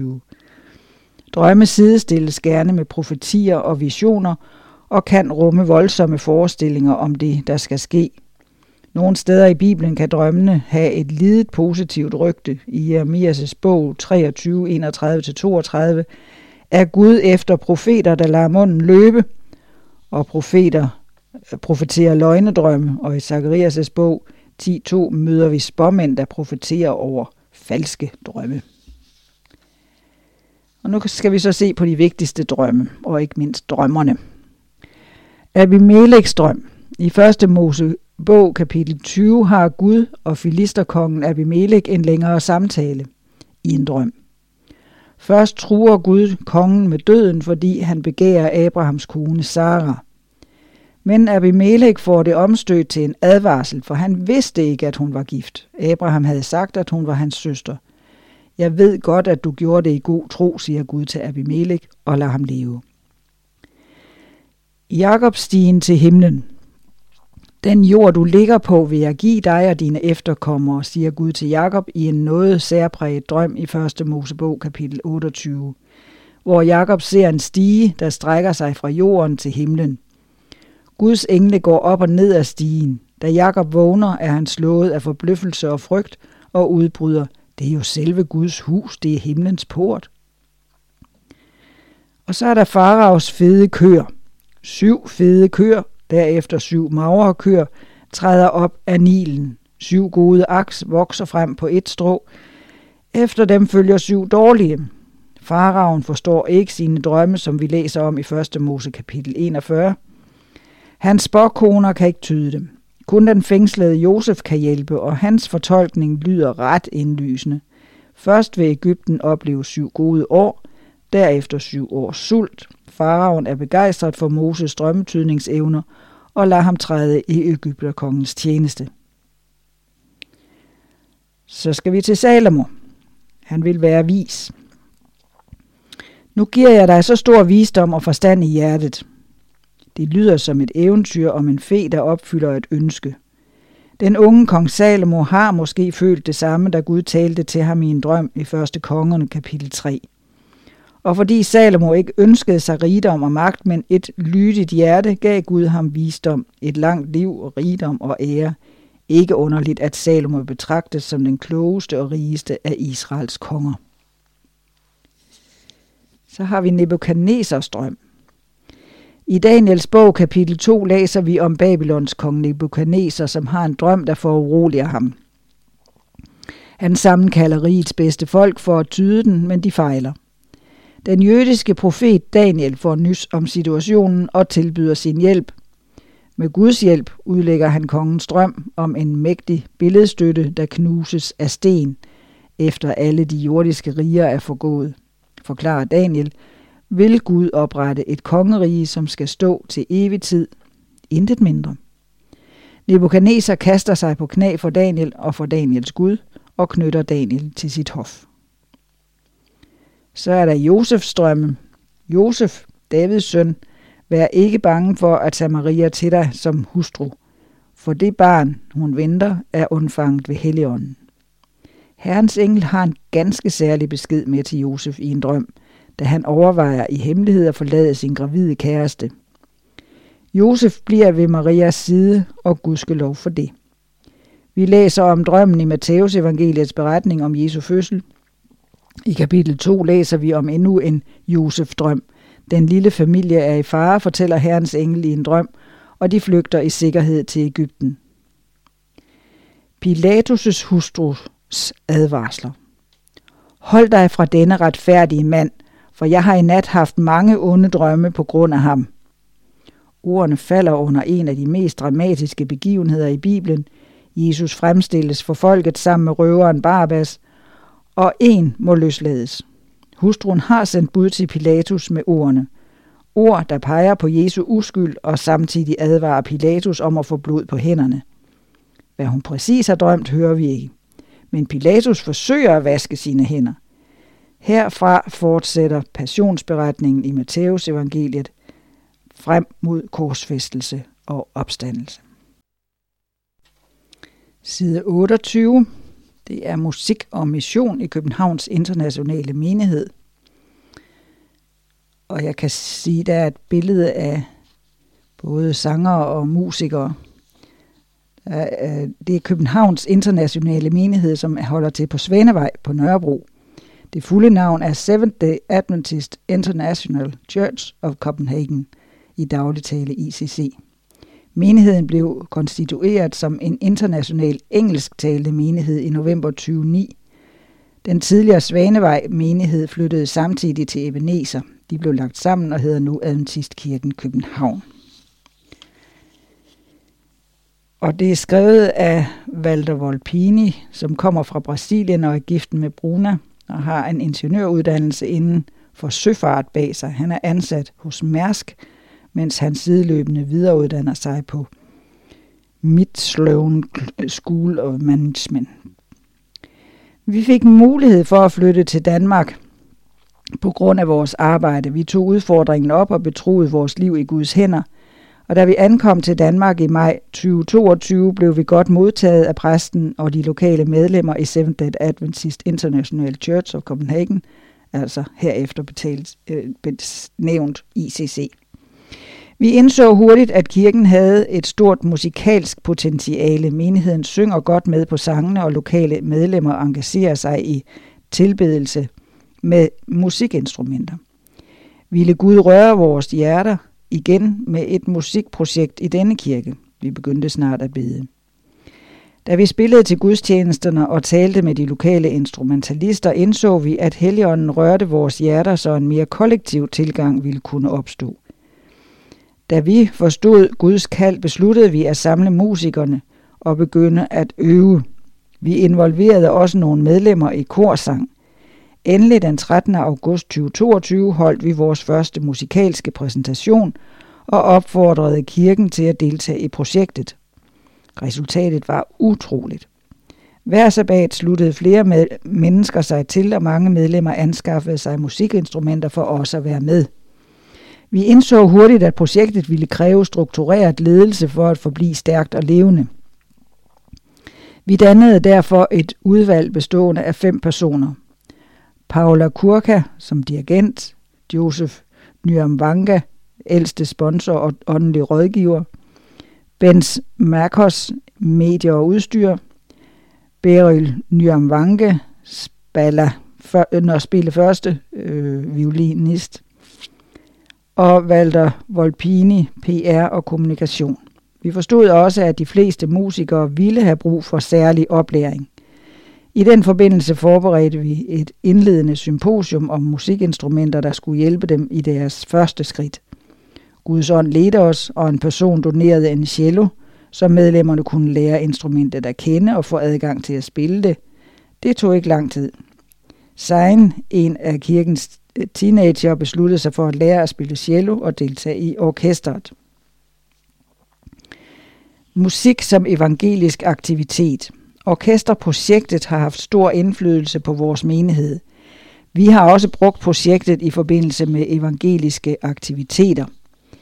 I oktober 2022 dannede en lille gruppe fra vores orkester en kvintet, og i samarbejde med nogle missionærer fra Norge besøgte vi danske hjem og indbød til en lille familiekoncert for at sprede venlighed. Resultatet var overraskende. Vi blev varmt modtaget i tre hjem, og vi havde mulighed for at prise Gud og dele vores tro. Vi kan se, at dette projekt har et stort evangelisk potentiale. I Johannes åbenbaring 14, 6-7 læser vi om den første engels budskab og forkyndelsen af det evige evangelium, forbundet med tilbedelse. Jeg så endnu en engel flyve midt oppe under himlen. Den havde et evigt evangelium at forkynde, og englen sagde med høj røst, frygt Gud og giv ham ære, for timen er kommet, da han dømmer. Tilbed ham, som har skabt himmel og jord. Og når vi sammensætter et ydre udtryk for tilbedelse af Gud som skaberen, for eksempel musik, med forkyndelsen af det evige evangelium, så har vi en stærk kombination, der kan bruges af Guds ånd. De, der deltager i orkestret, opfatter dette som en del af deres formål med deres liv. Vi har bemærket, at nogle mennesker, der ikke kom i kirken før, nu kommer tilbage og deltager i denne bevægelse, der spreder Guds budskab gennem lovprisning. Den 26. november holdt vores kirke en orkester- og kor julepræsentation. Det var en anledning til at fejre, hvad Gud har gjort for os, og han har gjort store ting. En appel. Jeg vil slutte af med at sige, at jeg mener, det er meget vigtigt for 7. dags Adventistkirken på globalt og lokalt plan at investere i orkester- og korprojekter. Disse projekter involverer børn, unge og voksne i aktiviteter, der opløfter og underviser i Guds veje. Derudover fremmer disse projekter dyrkningen af gode venskaber, sjov, rejser og evangelisk arbejde, der bringer liv og energi til kirken. Jeg kan sige af egen erfaring, at når man først begynder at deltage i projekter som disse, kan man slet ikke holde op igen. Må Gud velsigne kor og orkestre i adventistkirkerne rundt om i verden og hjælpe os med at bringe sjæle til Kristus gennem disse initiativer. Side 30. Det er et par Vejlefjordsider her. Det er skrevet af Kai Flinker og foto Holger Daggaard, er det første. Vejlefjordskolen er blevet lidt grønnere. Vejlefjordskolen er i disse år voldsomt økonomisk udfordret. Vi har desværre set underskud i millionstørrelsen siden 2018.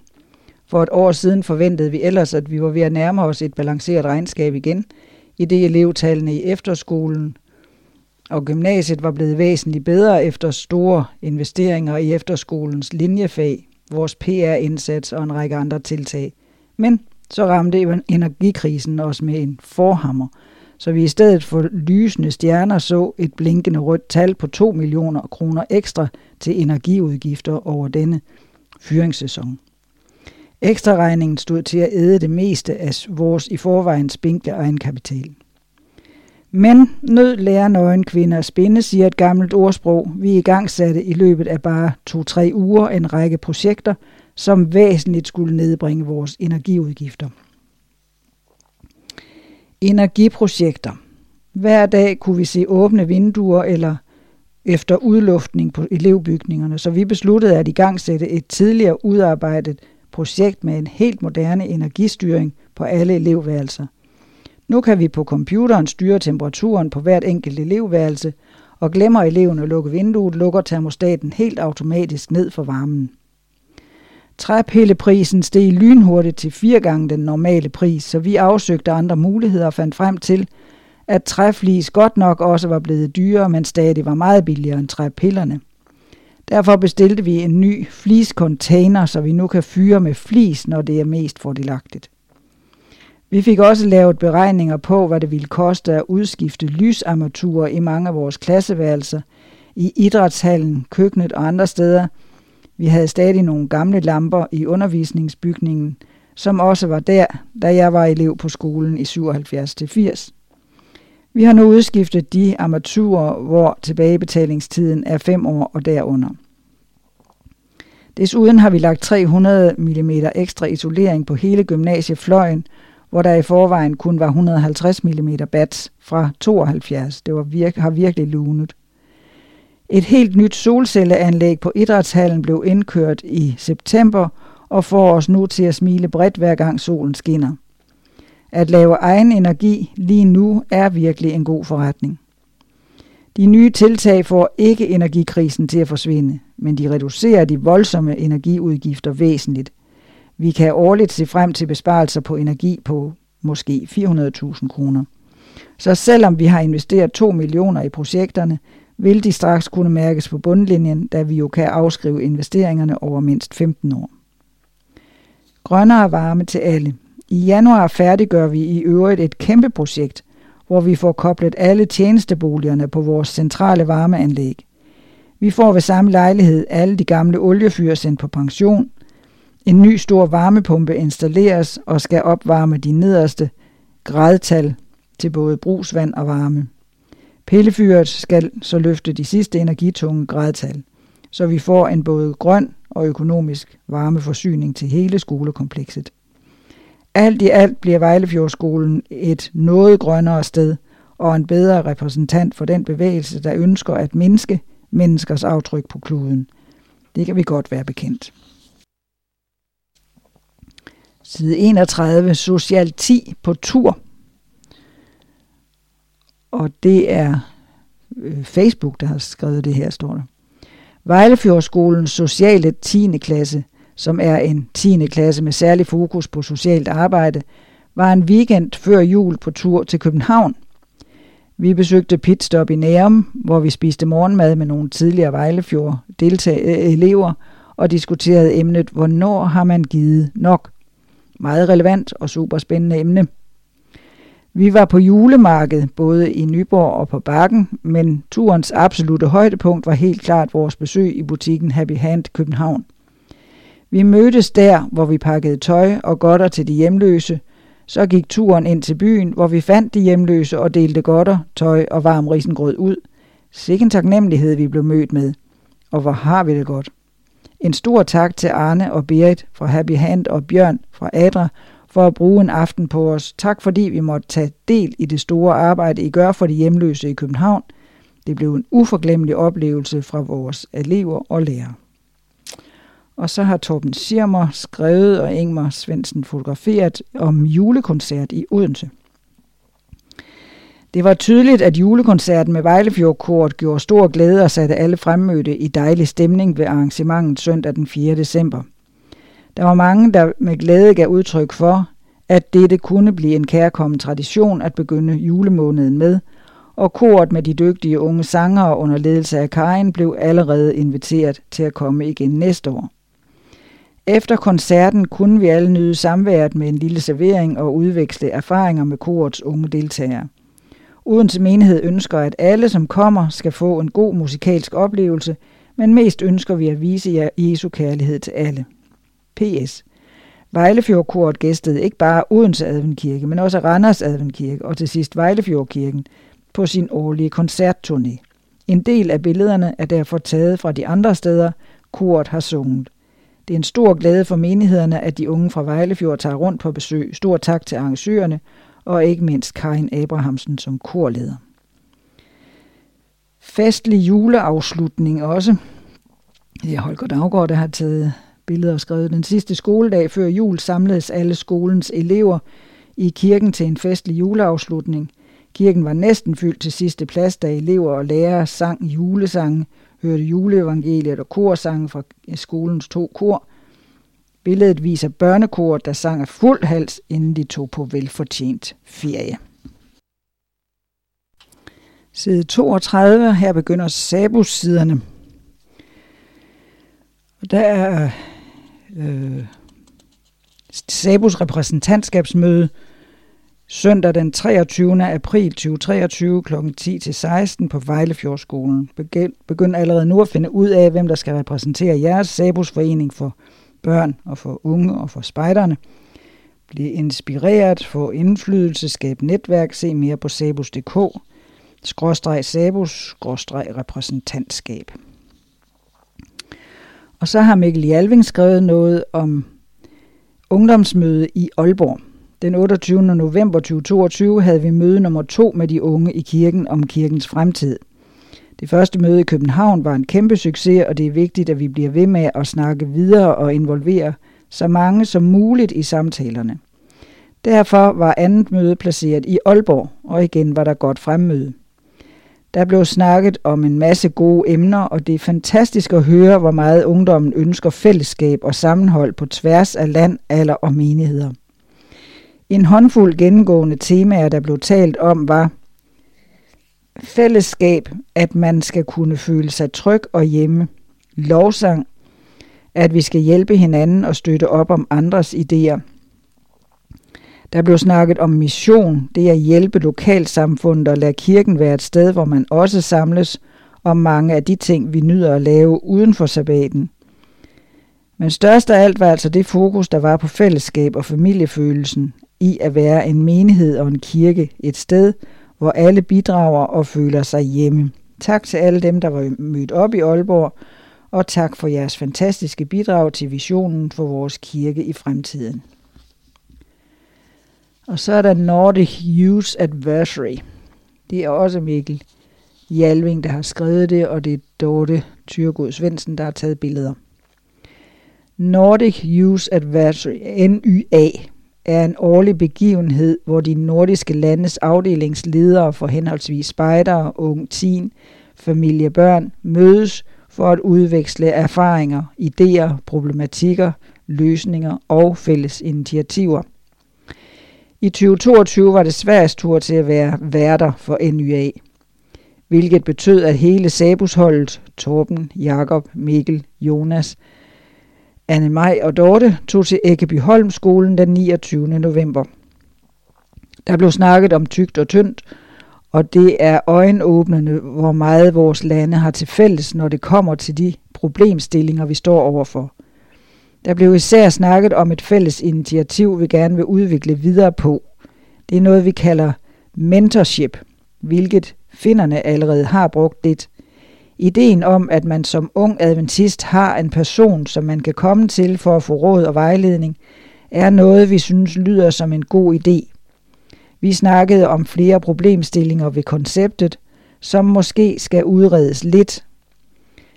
Men selve konceptet er noget, de unge har efterlyst, og med lidt undervisning og yderligere informationer tror vi, at mentorship kan blive et koncept, vi sammen med de andre nordiske lande kan udvikle og få meget nytte af. Hvis man vil høre noget mere om mentorship, så kan man høre den seneste Sabus podcast, som fortæller om netop det. Vi kunne bruge mange hundrede sider på at liste alle de ting op, vi snakkede om. Der er mange ting, der venter, og vi glæder os til, at de kommer til live i fremtiden. NYA øh, minder os om, hvor meget vi har til fælles med vores nordiske kolleger, og vi kommer altid derfra med en fornemmelse af, at vi sammen kan opnå meget, og vi har en forhåbning om, at vi ser hinanden mere i løbet af året. Hold øjnene åbne for mulige fælles nordiske aktiviteter. Og så er der noget om Sabus podcast. Har du hørt det seneste afsnit med reportagen fra NYA med fokus på mentorship? Få fingeren på pulsen om, hvad der sker i Sabus og blive inspireret til at gøre en forskel. Du finder podcasten på sabus.dk-podcast. Og så har vi spejdernes juletur og den store julefest. Det er Torben Rasmussen, der har skrevet det, og foto er fra Svanevej Trop. Abigail Spangård. Kært barn har mange navne, og navnene fortæller en historie. Skal man ændre på en historie, må man nogle gange ændre på navnene. Historien om juleturene har traditionelt været, at det er spejdernes program, som til gengæld er åbent for alle i deres aldersgruppe, der gerne vil være med.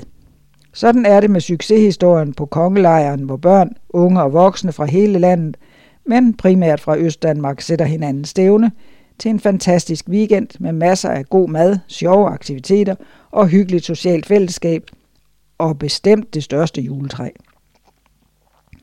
På Himmerlandsgården er det drømmen, at arrangementet ikke længere kun skal være arrangeret af spejderne, men at det er hele Sabus målgruppen, altså både børnefamilier, spejdere, teenager og unge, der er sammen om at planlægge og deltage i vinterhalvårets store samlingspunkt – Derfor er navnet ændret til den Store Julefest, hvilket gav lidt forvirring for nogen, da de skulle tilmelde sig, men som forhåbentlig vil være med til at fortælle en ny og stærkere historie, så flere sætter kryds i kalenderen og opdager, at det også er noget for dem. Hvad sker der så på en juletur? Først og fremmest er det en anledning til at mødes på kryds og tværs af generationer og regioner. Venner fra hele landet møder hinanden igen, og nye venskaber opstår omkring brætspil, juleklip, oplevelser og leg indendørs og udendørs. Og så er der højdepunktet julefesten, hvor der er julemad, slik og søde sager, og et program pakket med underholdende indslag, skuespil og sangleje. Lige til den lyse morgen.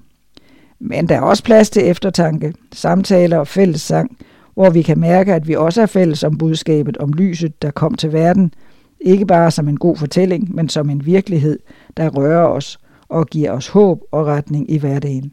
Må ikke du skulle sætte kryds i kalenderen næste gang.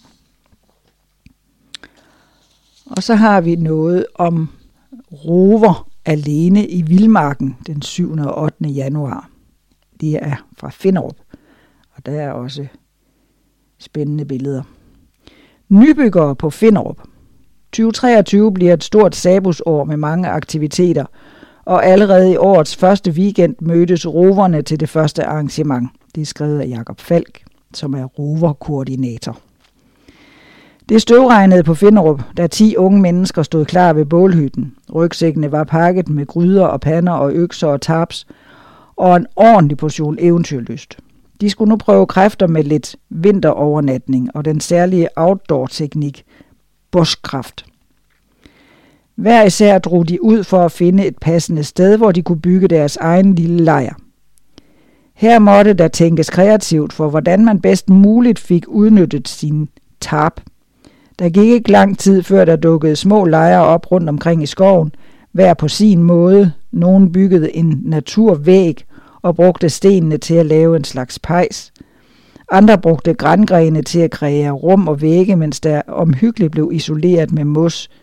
Nogle bioarker blev endda tildelt navne, og hver deltager fik efterhånden bygget sig et lille hjem. Det var blot fantasien, der satte grænserne, og byggeriet fortsatte til langt ud på aftenen. Bagekartoflerne bagte over bålet hos nogen, mens en vildragu simrede hos andre. De stod hver især for deres egen aftensmad, som blev tilberedt ude hos dem selv i lejrene. Hele turen igennem skulle deltagerne prøve kræfter med vildmarkslivet, hvor de skulle forsøge at kunne klare sig selv, og det kunne de. Alle blev med det, og det var en fantastisk stemning. Alene i vildmarken? Spørgsmålstegn. Selvom de skulle forsøge at klare sig selv, kunne de alligevel komme ind i bålhytten til en hyggelig aften. Her var der aftenandagt efterfuldt af lejersange rundt om bålet. Det duften af pandekager og croissanter, bagt på trangia. Bålhytten var belyst af ikke mindre end seks petro, petromaxer og tre flagermuslamper. Der var god belysning til en hyggelig aften, der varede til langt ud på natten, inden deltagerne gik hver til sit og kryb ned i de varme soveposer. Dagen efter mødtes vi igen rundt om bålet til fælles morgenmad, inden vi besøgte hinandens lejre og snakkede om de oplevelser, vi havde fået sammen. Det var en fantastisk start på 2023, og vi kan allerede sige, at vi er godt i gang. Så er vi nået til side 36, og det er seniorsiderne. Og Walter Hartmann har skrevet den første, han er redaktør for seniorsiderne i Advent Nyt. Tøbrud i en mørketid. De tusind julelys er slukket. Januars udsalgsfeber er overstået. Februar har meldt sig med kulde og korte dage. Vi længes efter forår både udenfor og inde i os selv. Mørket har været her alt for længe. Livsmodets flamme er lav. Gud må vi bede om det vi trænge, levende håb du os gav. Derfor bærer blus vi med glæde. Sådan udtrykte Inger Skrøder Hansen sig i 1988, da hun skrev salmen Februar, kulde og korte dage. Hun har sikkert haft isvinteren 1987 i tanke, men nok også været præget af de vinterdepressioner, der er så almindelige under vores himmelstrøg. Kirkehistorien afslører imidlertid, at fænomenet ikke blot hører vor tid til, men har eksisteret i kristne kredse siden de allerførste århundreder efter vores tidsregning. Johannes Chrysostomos i 354-407 var en yndig en yndet prædikant, der beskæftigede sig meget med de troendes kamp for at vinde frelse gennem selvrensagelse og kamp. Kirkeligt set kaldes denne tid for fastetiden, og kunne vi i dag have lyttet til Johannes Systostomos, også kaldet guldmunden, ville vi have hørt, skøn er fastetiden. Fasten er sjælens åndelige forår, der driver lidenskabernes vinterstorme ud af vores liv. Han mener dermed, at fasten ikke vil gøre livet mere hårdt og besværligt. Formålet er ikke at vise, hvor udholdende og afholdende man kan være, men at udfordre de onde kræfter, der hele tiden trænger ind i vores hjerte og sind. Vi gør bedst brug af disse uger, når vi forsøger at skabe en atmosfære, hvor hjertet kan blive blødt og varmt, så det kolde og frosne smelter, og det, der sover, vækkes til live. Pointen med fastetiden er altså ikke, at den skal gøre os bedre til at give afkald, men at den skal hjælpe os til at forundres og siden at forandres. Er vi forandringsparate? Paulus opfordrer romerne og også os til dette. Romerbrevet 12. kapitel indledes med denne opfordring. Så formaner jeg jer, brødre, ved Guds barmhjertighed til at bringe jeres læmer som et levende og helligt offer, der er Gud til velbehag. Det skulle være jeres åndelige gudstjeneste. Og tilpas jer ikke denne verden, men lad jer forvandle ved et, at sindet fornyes, så I kan skønne, hvad der er Guds vilje, det gode, det som behager ham, det fuldkommende. Et tøbrud er altså muligt. Lad os derfor glemme mørket og hylde lyset. Vi tror, at Gud har tændt os livet, tværs gennem mørke og død. Vi tror, at håbet, som du har givet, opstår af vinterens skød. Derfor bærer blus vi med glæde. Og så er der noget om adventsfest i øst og vest. Seniorerne i vest, det er Joran Christensen, der har skrevet det. Søndag den 27. november ilede 77 glade mennesker til Ørum Daggård Multicenter for at være med til årets senior adventsfest. Arrangørerne havde forventet, at flokken måske blev en smule mindre i år, da invitationerne var gået ud lidt sent, men glæden var stor, da tilmeldingen blev ved at klinge ind lige ind til det sidste øjeblik, og folk kom endda langvejs fra, og flere nye deltagere også. Og festligt blev det, som det jo altid er i venners lag. Peter Larsen, der havde medbragt sit klaver, fik stemningen på plads med hyggelige julesange, inden Walter Hartmann bød alle velkommen, hvorefter alle fik anledning til at synge med på vores dejlige julesange. Og så kom det punkt på programmet, som vi jo alle ser frem til, nemlig julemiddagen, og kokkene på multicenteret skuffede bestemt ikke. Dejlig hytteostesteg med smørslægte kartofler og to slags salater, friskbagte baketter og sovsen manglede heller ikke. Så var alle glade, og sluderen summede. Senere fik vi en julehistorie af egen digtning af Marie Skovgaard, og Kai Flinker, rektor ved Vejlefjordskolen, dukkede op for at give os en frisk opdatering på, hvad der sker på vores dejlige skole. Vi havde endda besøg af to af volontørerne fra skolen, som Johan Christensen interviewede, så vi fik indblik i, hvad deres opgaver er dernede. Og så sang vi noget mere og lyttede til mere skøn hyggemusik fra Peter Larsen på klaver og Robert Svensen på violin. En rigtig hyggelig eftermiddag blev det til. Og så er der noget om seniorerne i Øst. Det er Paul Birk Petersen. Seniorforeningen inviterede til fest i Nærumkirkens menighedssal den første søndag i advent den 27. november.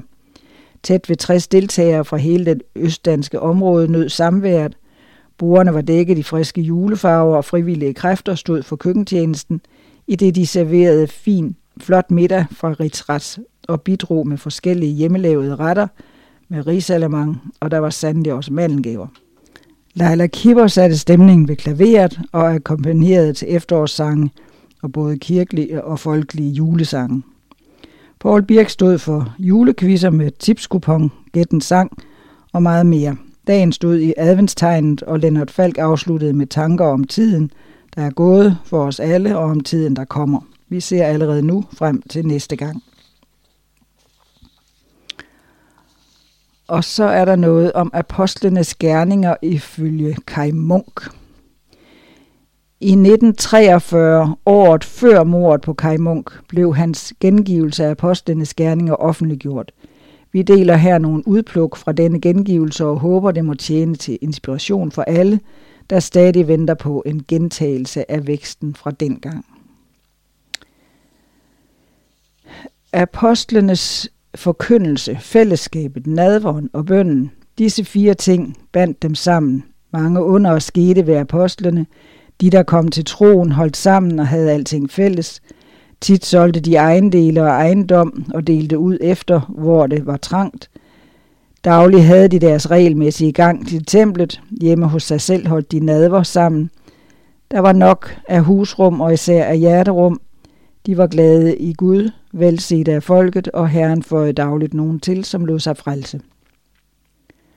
Teksten er fra Apostlenes Gerninger, gengivet af Kai Munk med illustrationer af Stefan Viggo Petersen, udgivet af Vestermands forlag i 1943. Skaber af himmel og hav og jord, skaber af al deres fylde. Højt vor hjerter i takkekor dig vil i vindelig hylde. Gennem din digter, Davids mand, mund, har du varslet, at grum og ond verden vil skære tænder mod hvem du til den sender. Ja, den har hugget med mordets dolk efter din hellige tjener. Landshøvding, drot og dit eget folk sig imod Jesus forener. Luret med udåd i hjertet gemt, fik dog kun udført, hvad forud bestemt lå den alvise i sinde. En gang, når tiden var inde. Giv dem da lov til endnu en stund, djævlen på væggen at male. Skænk dine tjenere hjerte og mund, ordet om Herren at tale. Der hvor vi kommer og ser os om, udtræk, udræk du hånden til lægedom. Jesus, din hellige tjener, os med din styrke forlener. Da de havde sunget, rystede stedet, hvor de var samlet, de fyldtes med den hellige ånd, frimodigt talte de ordet om Gud. Hele menigheden havde et hjerte og en sjæl, ikke en eneste pukkede på ejendomsret. Alle havde alting fælles. Med stor styrke vidnede apostlene om Herren Jesu opstandelse. Folket hørte det gerne. Og så er der en reklame. Planlæg din sommer i god tid. Årets senioroplevelse foregår på Skandinavisk Seniorstævne 2023, Hurdalsjøen Hotel, den 25. til 30. juli. Hurdalsjøen Hotel ligger ca. 80 km fra Oslo. Hotellet er en arkitektonisk perle, som spejler sig smukt i Hurdalsjøen og omgivet af naturen med mulighed for mange aktiviteter. Rundt om hotellet ligger en kunstpark med mange fine kunstværker. Stævnens hovedtaler er Klaas Lundstrøm, der er formand for Adventistkirkens Østnorske distrikt. Et spændende program med meget sang og musik er under planlægning. Pris per deltager er 6.500 på dobbeltværelse, og norske, øh, altså det er det norske kroner, og norske kroner 6.750 for eneværelse svarende til henholdsvis 4.500 danske kroner og 4.725 med dagens kurs. Tilmelding og nærmere oplysning hos Elisabeth Jalving på elsebethjalving.gmail.com eller mobil 30 62 79 99. For danske deltagere, der rejser med fly fra Billund eller København, er der mulighed for bustransport fra Oslo til Hurdalsjøen Hotel – det samme gælder deltagere, der ankommer med båd til Oslo. Side 40. Det er tro, håb og kærlighed, men størst af dem er kærlighed. Det er en dåb og et bryllup. Og der er dejlige billeder til. Lea og Floriberi. Det var en glædesdag i Viborg den 3. december, da det unge ægtepar Lea Karire og Floriberi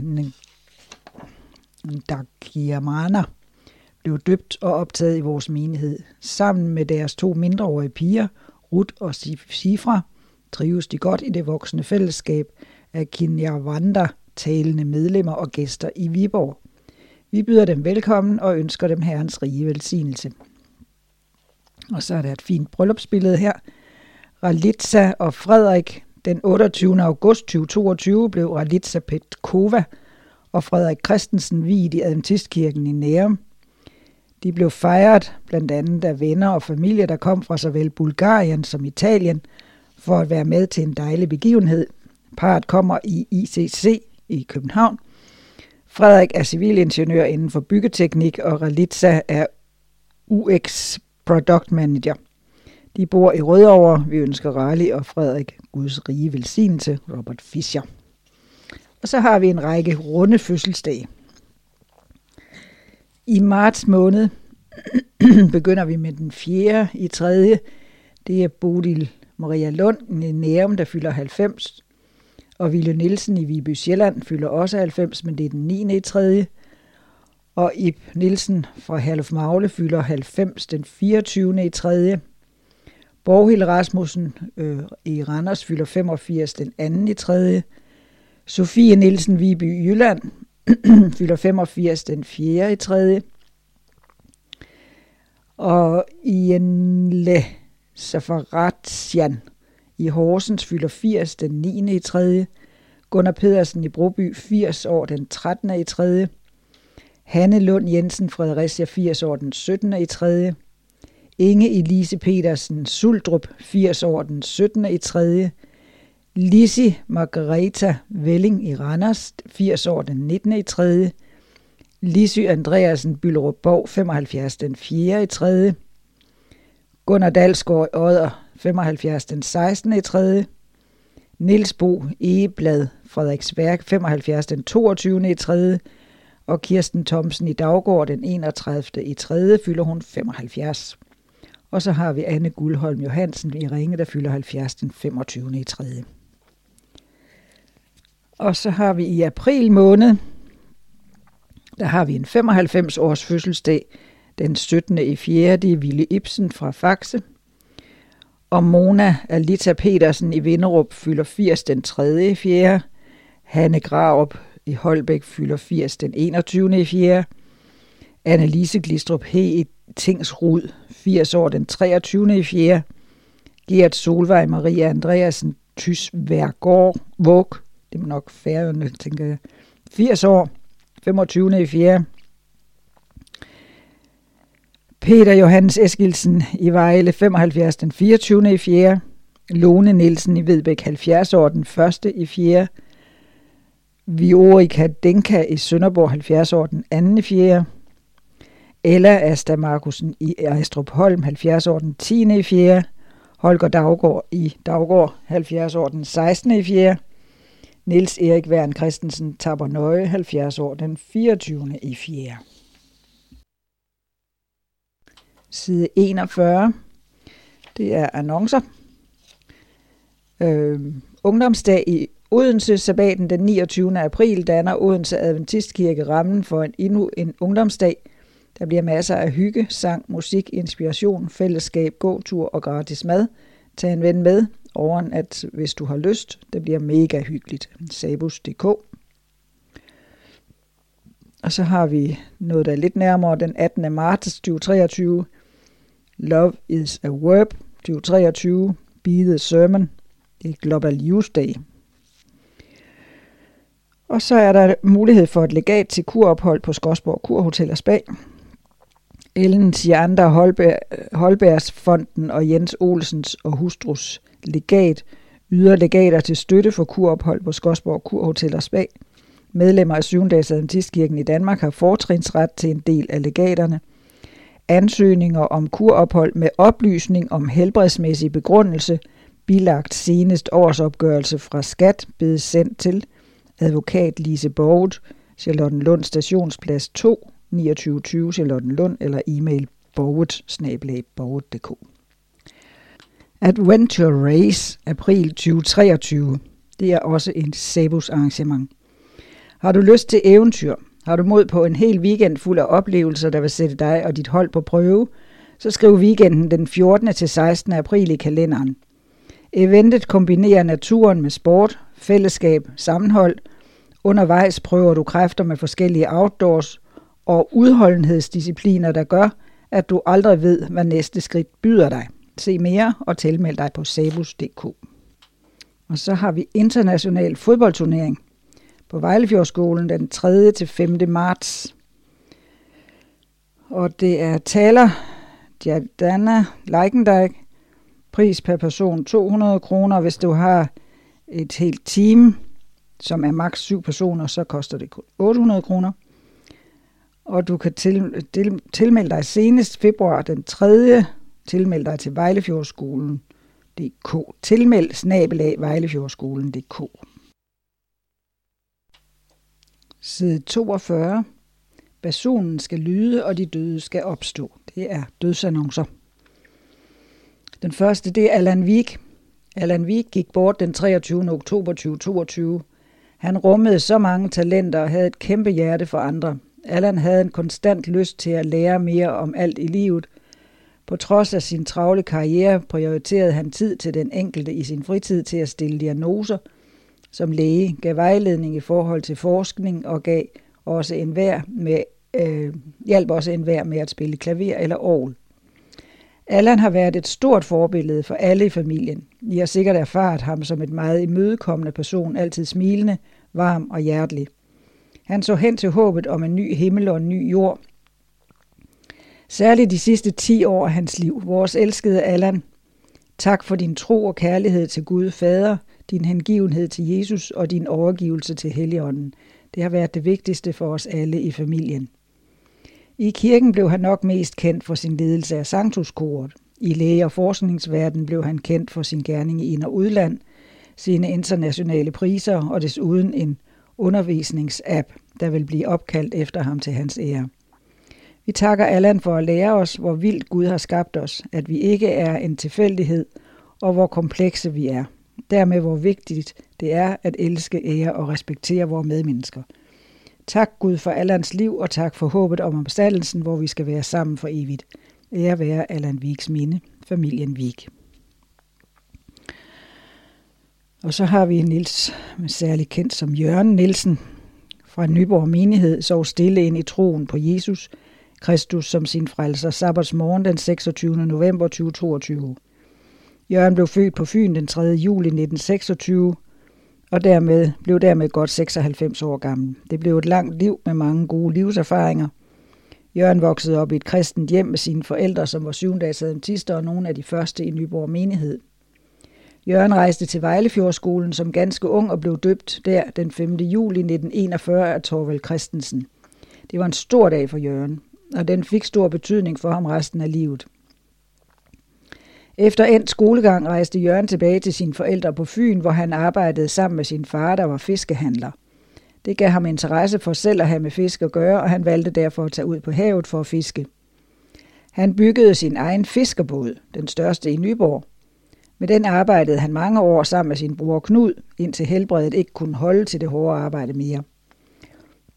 I 1957 mødte Jørgen sin store kærlighed Lille, født Jørgensen. De blev gift sommeren 1957 og flyttede ind i huset på Holms Allé 6 i Nyborg, hvor de boede lige siden og fik 65 gode år sammen. De fik tre børn, Flemming, Lisi og Jan. Vi lægger Jørgen i Guds hånd og ser frem til opstandelsens dag. Ære være Jørgens mine, Bent Nielsen.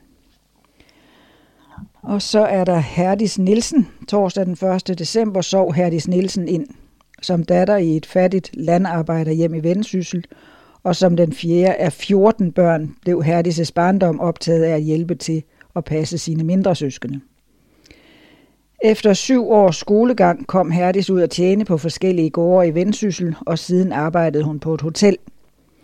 Hun mødte sin livs kærlighed i Jens Anton Nielsen, og de stiftede hjem i Jøring. Her passede Herdis hjemmet og haven og siden datteren Dorte. Som ung bestemte Herdis sig til at blive døbt som syvende dags adventist.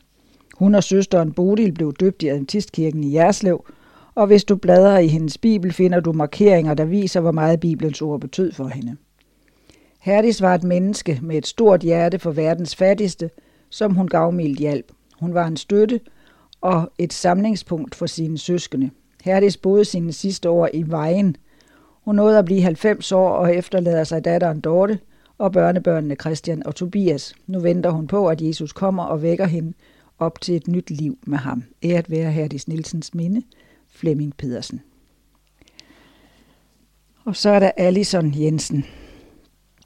Nærum menighed har mistet et kært medlem alt for tidligt. Allison Jensen døde i sit hjem den 9. december, blot 62 år gammel. Allison blev født i England den 22. januar 1960 og var en af fire søskende. Hun voksede op i Adventistkirken og blev døbt som ung teenager. Troen blev en vigtig del af Allison og hendes måde at forstå livet på. I 1979 kom hun til Danmark på grund af et sommerjob på Skodsborg Badesanatorium. Her mødte hun Michael Bo, i det de begge serverede for gæsterne i spisestuen, og det var kærlighed ved første blik. De blev gift i 1982 i Adventistkirken i Southampton og flyttede derefter til Danmark – hvor Allison i mange år arbejdede i familiefirmaet. Senere blev hun en skattet medarbejder på Unionskontoret i Nærum. På trods af mange år med sygdom, der mærkede hende, vil Allison blive husket som for sit positive livssyn, sin omsorg og hjælpsomhed. Hun vil blive savnet dybt af kolleger og menighed. Endnu større er dog tabet for familien. Allison efterlader sin mand Michael og børnene Sebastian, Nathaniel og Helene. På trods af mange tårer var mindehøjtidligheden i Nærum den 19. december præget af håbet om et kært gensyn ved Kristi genkomst. Må han snart komme snart og gøre ende på al nød og elendighed. Æret være Allisons mine, Robert Fischer. Side 43. Og det er først kollektor i marts og april måned. Øhm, den 4. marts er til socialt arbejde, og det er Christine Odinson, der har skrevet. I Unionens handlingsplan for 2023 har vi et specielt fokus på socialt arbejde. Socialt arbejde kan være mange ting, og det ser vi rigtig mange eksempler på blandt vores medlemmer. Vi vil gerne støtte op om de initiativer, der allerede er i gang, og hjælpe flere i gang. Vi ved, at mange af kirkens medlemmer deltager i socialt arbejde i deres lokalsamfund, og vi vil gerne opfordre til, at endnu flere deltager både i de initiativer, der er inden for kirkens regi, og også udenfor. Vores håb med denne kollekt er at kunne hjælpe udvalgte projekter i gang i løbet af 2023 give en god gave.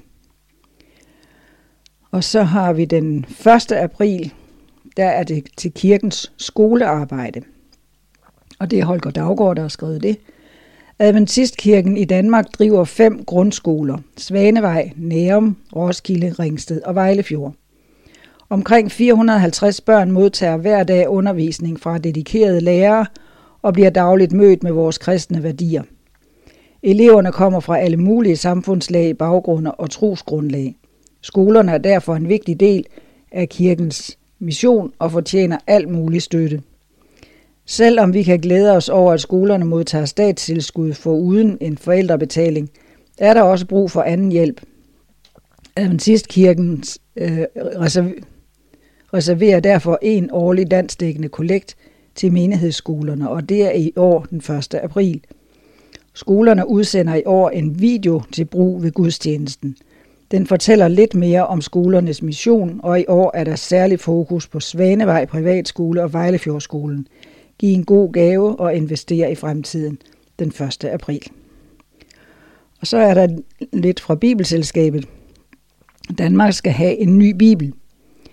Det danske bibelselskab i gang sætter nu en helt ny oversættelse af Bibelen. Det er godt 30 år siden, helt præcis 1992, at det danske bibelselskab udgav den nuværende autoriserede udgave af Bibelen – men selvom kristendommen arbejder med evigheden som horisont, står tiden ikke stille.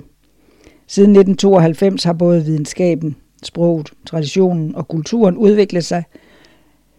Den AP Møllerske Støttefond har bevilget 16 millioner til arbejdet, og derfor kan Bibelselskabet nu gå i gang med en helt ny autoriseret oversættelse, så danskerne i de kommende år får en bibeloversættelse i et opdateret sprog – Målet er, at den nye oversættelse er klar til 2036, som også er 500 år for reformationen i Danmark. Og så har vi en kalender. Først er det for februar måned, den 3. til 5. februar planlægning af Teen Camp. Og samme, samme tid er arbejdsdag i Finderup. Og 6. februar advent nyt nummer 1 udkommer altså det her. 26. februar Unionsbestyrelsen mødes. 27. deadline for stof til adventnyt nummer 2. Og så kommer vi over til marts. 1. marts årsmøde tilmelding åbner. 3. til 5. marts international fodboldstævne på Vejlefjordskolen. 12. til 18. marts Adventistkirkens skitur i Norge. 18. marts Global Youth Day hele landet. 24. til 26. marts, øh, det er aflyst. Det var et bibelstævne, der er aflyst. Men den 29. marts er der Sabos bestyrelsesmøde. 3. april adventnyt nummer 2 udkommer. 14. til 16. april rovertur fra top til top i Jylland. Og 19. april deadline for stof til adventnyt nummer 3. og 23. april Sabos repræsentantskabsmøde, og 23. til 24. unionsbestyrelsen mødes, og 29. april, vi har langt her, langt frem i tiden, ungdomsdag i Odense, og 30. sidste tilmeldingsfrist til årsmødet. Så har vi bagsiden en pacifistisk bombe, og det er skrevet af Thomas Müller, som er formand for Adventistkirken. I bjergprædikenen smider Jesus en pacifistisk bombe lige i ansigtet på sine tilhører, når han siger, elsk jeres fjender og bed for dem. Matthæus 5:43. Men betyder det, at jeg også skal elske kristne i andre trossamfund? Os og de andre? Det har til alle tider været en psykologisk overlevelsesmanøvre at definere sig selv i forhold til andre og sætte hegn og skæld op i et forsøg på at beskytte sig selv. Dette er i høj grad noget, vi som adventister har været skyldige i. Selvom mange adventister forstår, at man er nødt til at blande sig med andre kristne, hvis man vil gøre sin indflydelse gældende, er der desværre stadig medlemmer, der mener, at vi svigter vores kald og forråder vores identitet og mission, når vi er sammen med andre. For min egen del har jeg kun oplevet gensidig respekt og endda nysgerrighed i de relationer, jeg har indgået i. Men hvis Jesus kalder dig til at elske dine fjender, må ikke du så også skal overveje dine relationer til venner i andre kristne kredse, og ikke betragte dem som en trussel eller som konkurrenter. Vi svigter ikke vores kald ved at være sammen med andre. Jeg taler ikke her om at indgå i alliancer om trospunkter eller udviske vores forskelle eller nedtone vores standpunkter, men jeg taler om en bedre samtale med andre kristne. Behøver det at være os og dem, kunne vi ikke fejre enheden i Kristus? Jeg kender mange oprigtigt troende, som ikke har adventist som mellemnavn, men som tydeligvis er efterfølgere af Jesus. I din kristne vandring kunne du måske overveje at omgås med flere andre kristne og se, om ikke det var berigende for begge parter.